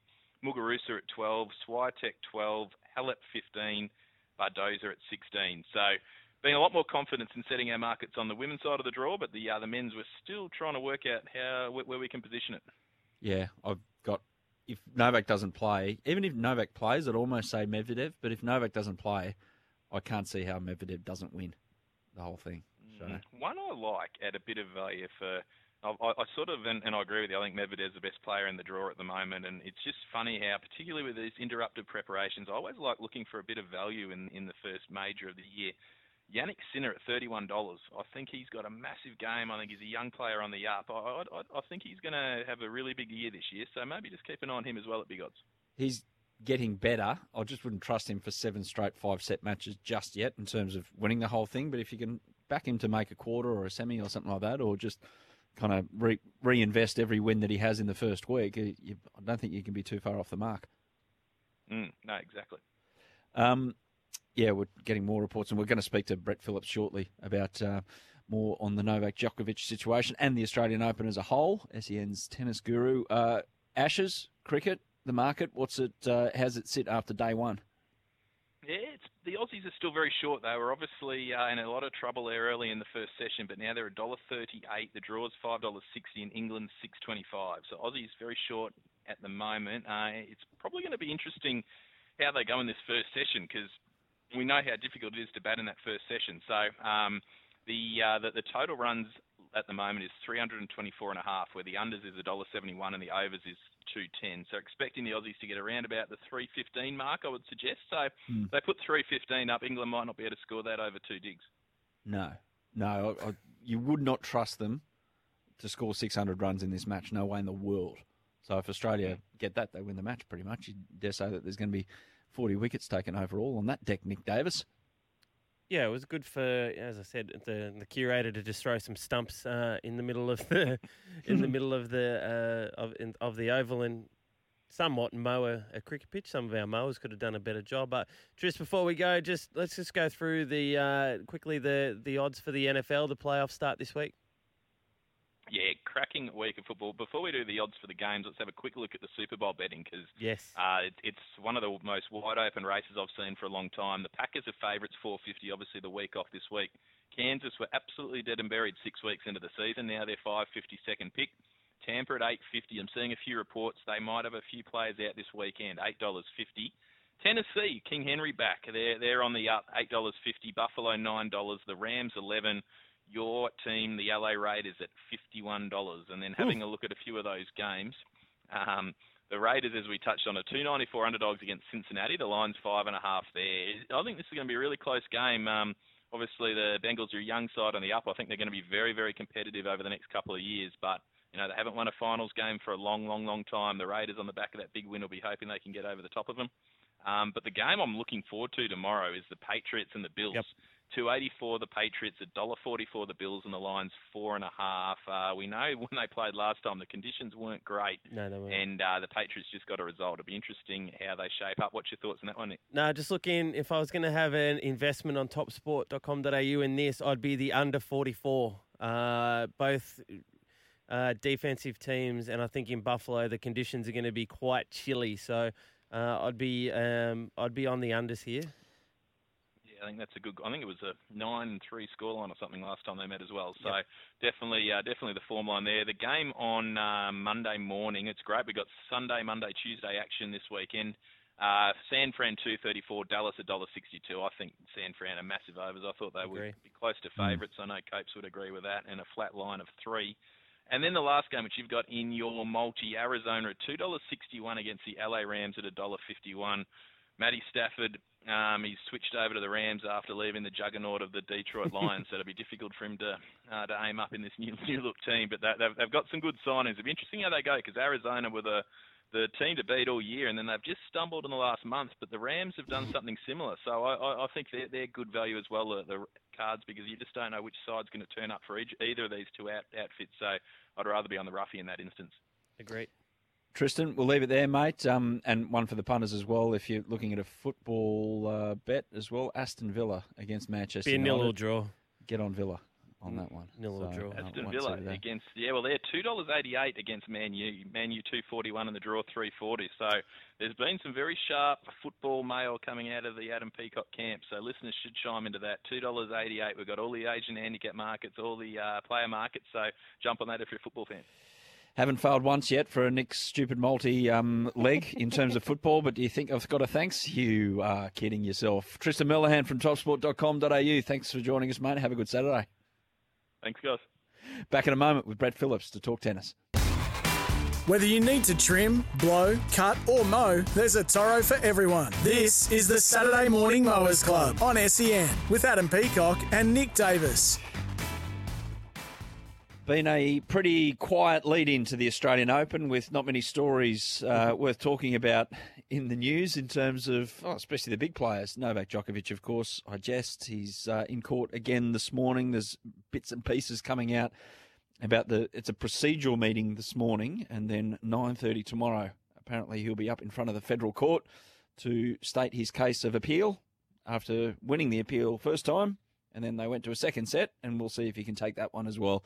It does feel like a best of three match. Brett Phillips, all over it. The first serve, SEN, Australian Open. Great time of year. There's so much to talk about, which is a shame because it seems three out of every four tennis articles at the moment is about one player in particular. So we'll, we'll, we'll chalk this one off at the top, BP.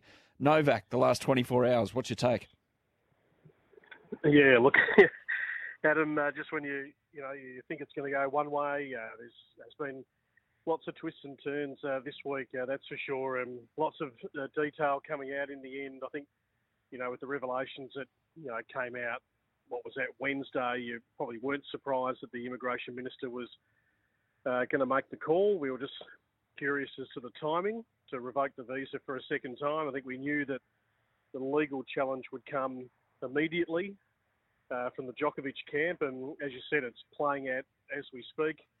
It'll play out over the weekend, and uh, you know, I mean, look, everyone that I sort of chat to now around that sort of uh, the you know the legal side uh, think that the government now have got a, a case they can't lose, but who knows? I mean, Novak uh, has got a history of you know certainly things in adversity going uh, his way. So yeah, we'll see how it plays out. But yeah, look, it's taken you know certainly the, the spotlight away from the tournament, from uh, you know pumping up Ash Barty to talk about the you know the great qualifying matches yesterday. Uh, what's happening in Sydney and Adelaide? There's some great tennis. cock and Kokkinakis lighting things up around midnight last night. So there's a lot to look forward on the tennis front, but yeah, clearly been overshadowed by the Novak situation. Brett, at what stage is enough enough? Obviously, we, we might get the government going, well, that's it, Novak, you're out. But in regards to, and we've seen footage from the, the drones and the helicopters of him of him hitting it at Melbourne Park.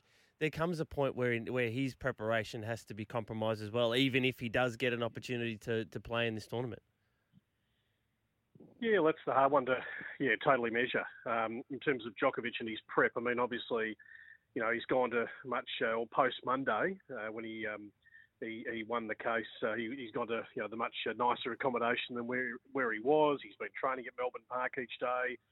He's had his uh, chef cook his meals. So you know, it's been uh, apart from this going on in the background, it'd be it's sort of like an, an almost normal type week for Djokovic in terms of you know the amount of practice he would have at at the courts and the gym and um, yeah, being in Melbourne, acclimatising mentally. I mean, this guy, yeah, clearly has shown that he's a, a very strong, resilient character, and I suppose that goes back to you know growing up in a really tough country as a young child in Serbia when there was a war going on. So you know he's he's had to face a lot of adverse moments, and I, th- I think it probably spurs him on.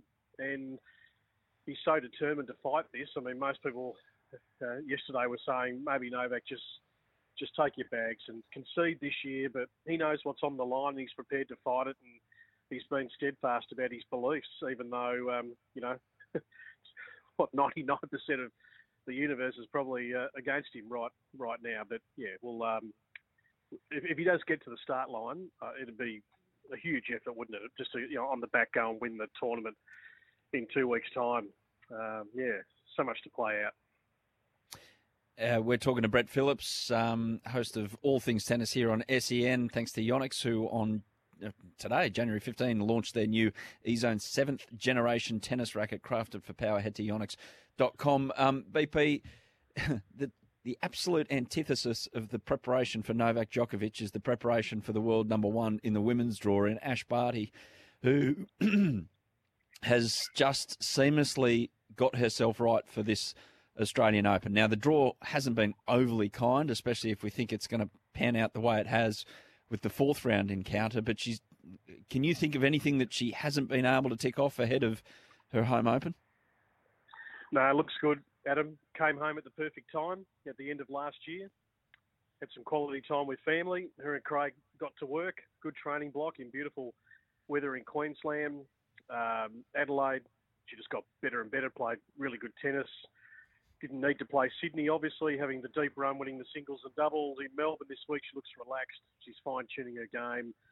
Look, uh, she wants to desperately win the Australian Open, and you know that, that semi last year, even though you know she and other, other tennis players move on pretty quickly, and and uh, it, it, would still be one that would burn away that she wants to make amends amends for. And looking at that draw, um, yeah, I think you know Osaka. Look, that you know we look at that as a, the potential fourth round. I, I, still think there's some work for Naomi to do to to get to that fourth round because you know you've got um, uh, Bencic in there.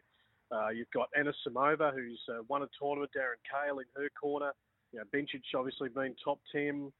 So I, I don't think it's an absolute uh, given that Naomi maybe gets to the fourth round because she needs to get some matches under her belt and and she could be you know maybe exposed early in the tournament. And from there, yeah, you know, you've got Ons Jabeur, you've got Sakkari to deal with, you've got um, Krejcikova and, and Badosa, who are uh, you know, playing in a final in, in Sydney later on uh, today as a possible semi-final matchup. So yeah, the path won't be uh, certainly easy. I think the first three rounds, I'm pretty comfortable that yeah, she'll be able to tick those boxes, and then it'll come down to execution on the day, as we saw in that semi-final last year, where it went from being uh, game set match to just leaving the door open, and it was a, a bit of a meltdown. So, yeah, well, uh, yeah, one game at a time. But I think we feel pretty confident, Adam, about Ash this year that she's uh, cherry ripe. BP, one of the big comebacks, and I saw, and God bless his mum, tweeted about him. Andy Murray, God love his. Uh, the comeback there, uh, the resurrection, uh, finals and whatnot. What does the Australian Open hold for Andy Murray? I, I think it's great, Nick. Um, watching Andy, uh, he's he's the ultimate competitor, and you know just uh, just a, a, a really good voice in tennis right now. You know, I, I enjoy listening to Andy speak about uh, more than just his game, about you know the issues, about the state of the game. And I think we we do enjoy you know those players when they get into that sort of elder statesman uh, part of their career. Uh, they they enjoy sharing their views. They enjoy sort of you know mentoring that next generation as well. So you know he's a guy that yes might have uh, not always carried the uh, uh, the most exciting public uh, persona, but he's uh, a guy very popular on the tour, popular in the locker room, and you'd love to see him uh, have some success. however long he's got left in his career, he's very determined to bow out on his own terms.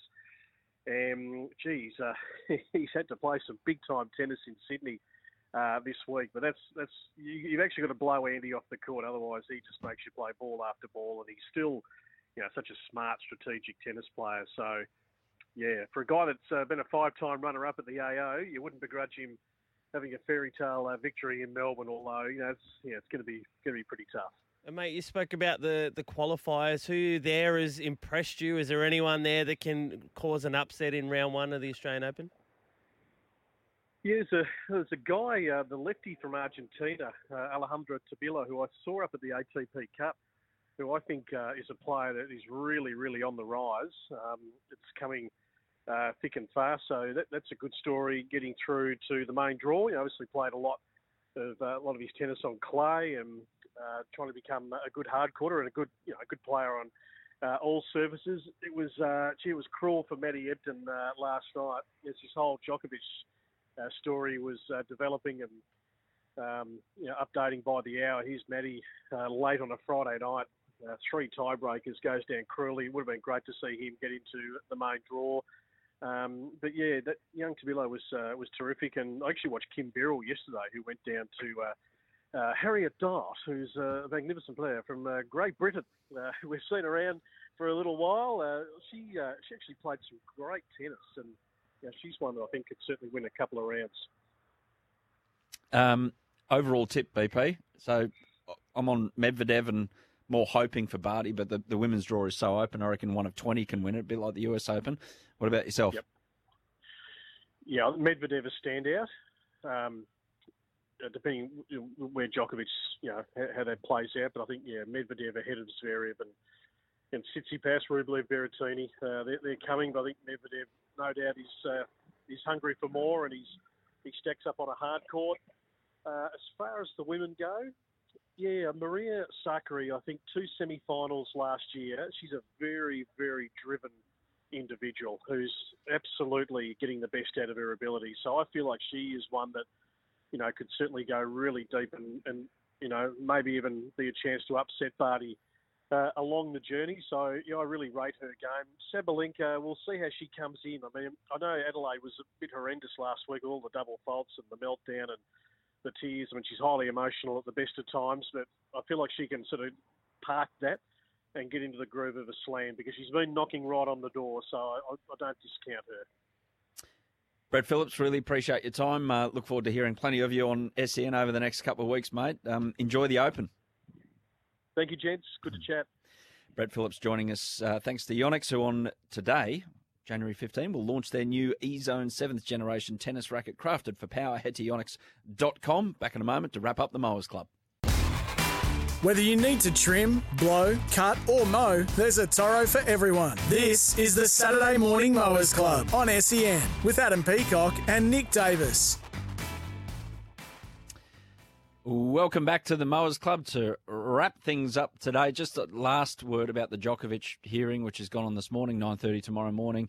The it seems like Nick the the big reason why Alex Hawke, the immigration minister, said no is because they're fearful that Djokovic is going to stir up the anti-vax movement in Australia while he's here. There's not many of them left, though, is there? Oh, there's a few. They're noisy, so. Yeah. Empty vessels make the loudest noise, mate. There's a bit of philosophising for you on a uh, Saturday morning. Didn't really think that Nick Davis would go down the philosophical line, but um, hey, there's surprises everywhere in the world right now, and there's another one. There's the latest. Gibbo, can you pump our tyres up um, by reading the text line if possible? If there is things to pump our tyres up with? Absolutely, there is. Davo and Adam, we've got a great text. I, I didn't. I wanted to say this while Barry was on the line, but Rod from Nowra, great, great supporter of the show. Gow beat you last time and will bash you over three minutes. three minute rounds, you flog Rod from Nowra. I mean, Rod wouldn't say that to his yeah, face. Yeah, Rod. Because, you know, usually Rod calls in, but he, he didn't call in with this text. Uh, we also got Paul. Good morning, gentlemen. I dislocated two fingers saving a penalty at the age of 51. Earlier, you were talking about social sport injuries. Good, I like that. But um, I know you guys are going to enjoy this text from Glenn. Best analysis of the Novak debacle yet, boys. Well done. After all the BS on MSM in the past couple of weeks, it's taken a couple of mowers to nail it. So there you go, lads. Of course, we're not mainstream because not enough people listen to us. So We've also got a little got an email as well. Yeah, we got an email. That that's I think straight from HR right there. Hillstorm, Philadelphia Storm, Billy Slater's horse, Flemington Race Two, number three. Cheers. So we've also got some WBWs out for the listeners. Did you say Hillstorm or Hillsong? Um, we don't mention that on this show, Adam. That's uh, twelve till two. Jace Matthews Sports Central will be Hillsong Central, but that is Hillstorm. Are you hosting that? Uh, oh, geez. I- I'd say hosting would be a, a long bow. Uh, I'm, I'm just pressing the buttons, trying to press the right buttons, and yeah, it'll be great. 12 to 2 on your radio. What's on this afternoon, Nicholas? Um, not a lot. Not a lot. I uh, I avoided the. Uh, How's your hammy? my hammy's sore. Miami is still sore. How do you pull? How do you do a hamstring water ski? Well, um, it was poetry on water. Oh, Some yeah. some may uh, Evidently. some may. I'm working my way up the ranks of the water skiing world, and you know the, the, the one ski deep water start, and I just sort of I, I folded when I should have bent. Is there a video? Please tell me no, there's a they video. don't. And the crew Oh. actually, the and you would have seen the uh, the lovely lawn that was uh, that was posted down there at Lake Conjola. There's been some bo- there's been a bit of bogging action down the bottom, down the bottom. So the the Crips team are on their way down to Lake Conjola at the moment. So I uh, I dodged that, but I, look, I would have been nice to get back in the water and, and continue on my uh, my skiing adventures. But no, I'm out for a little Mm. bit and.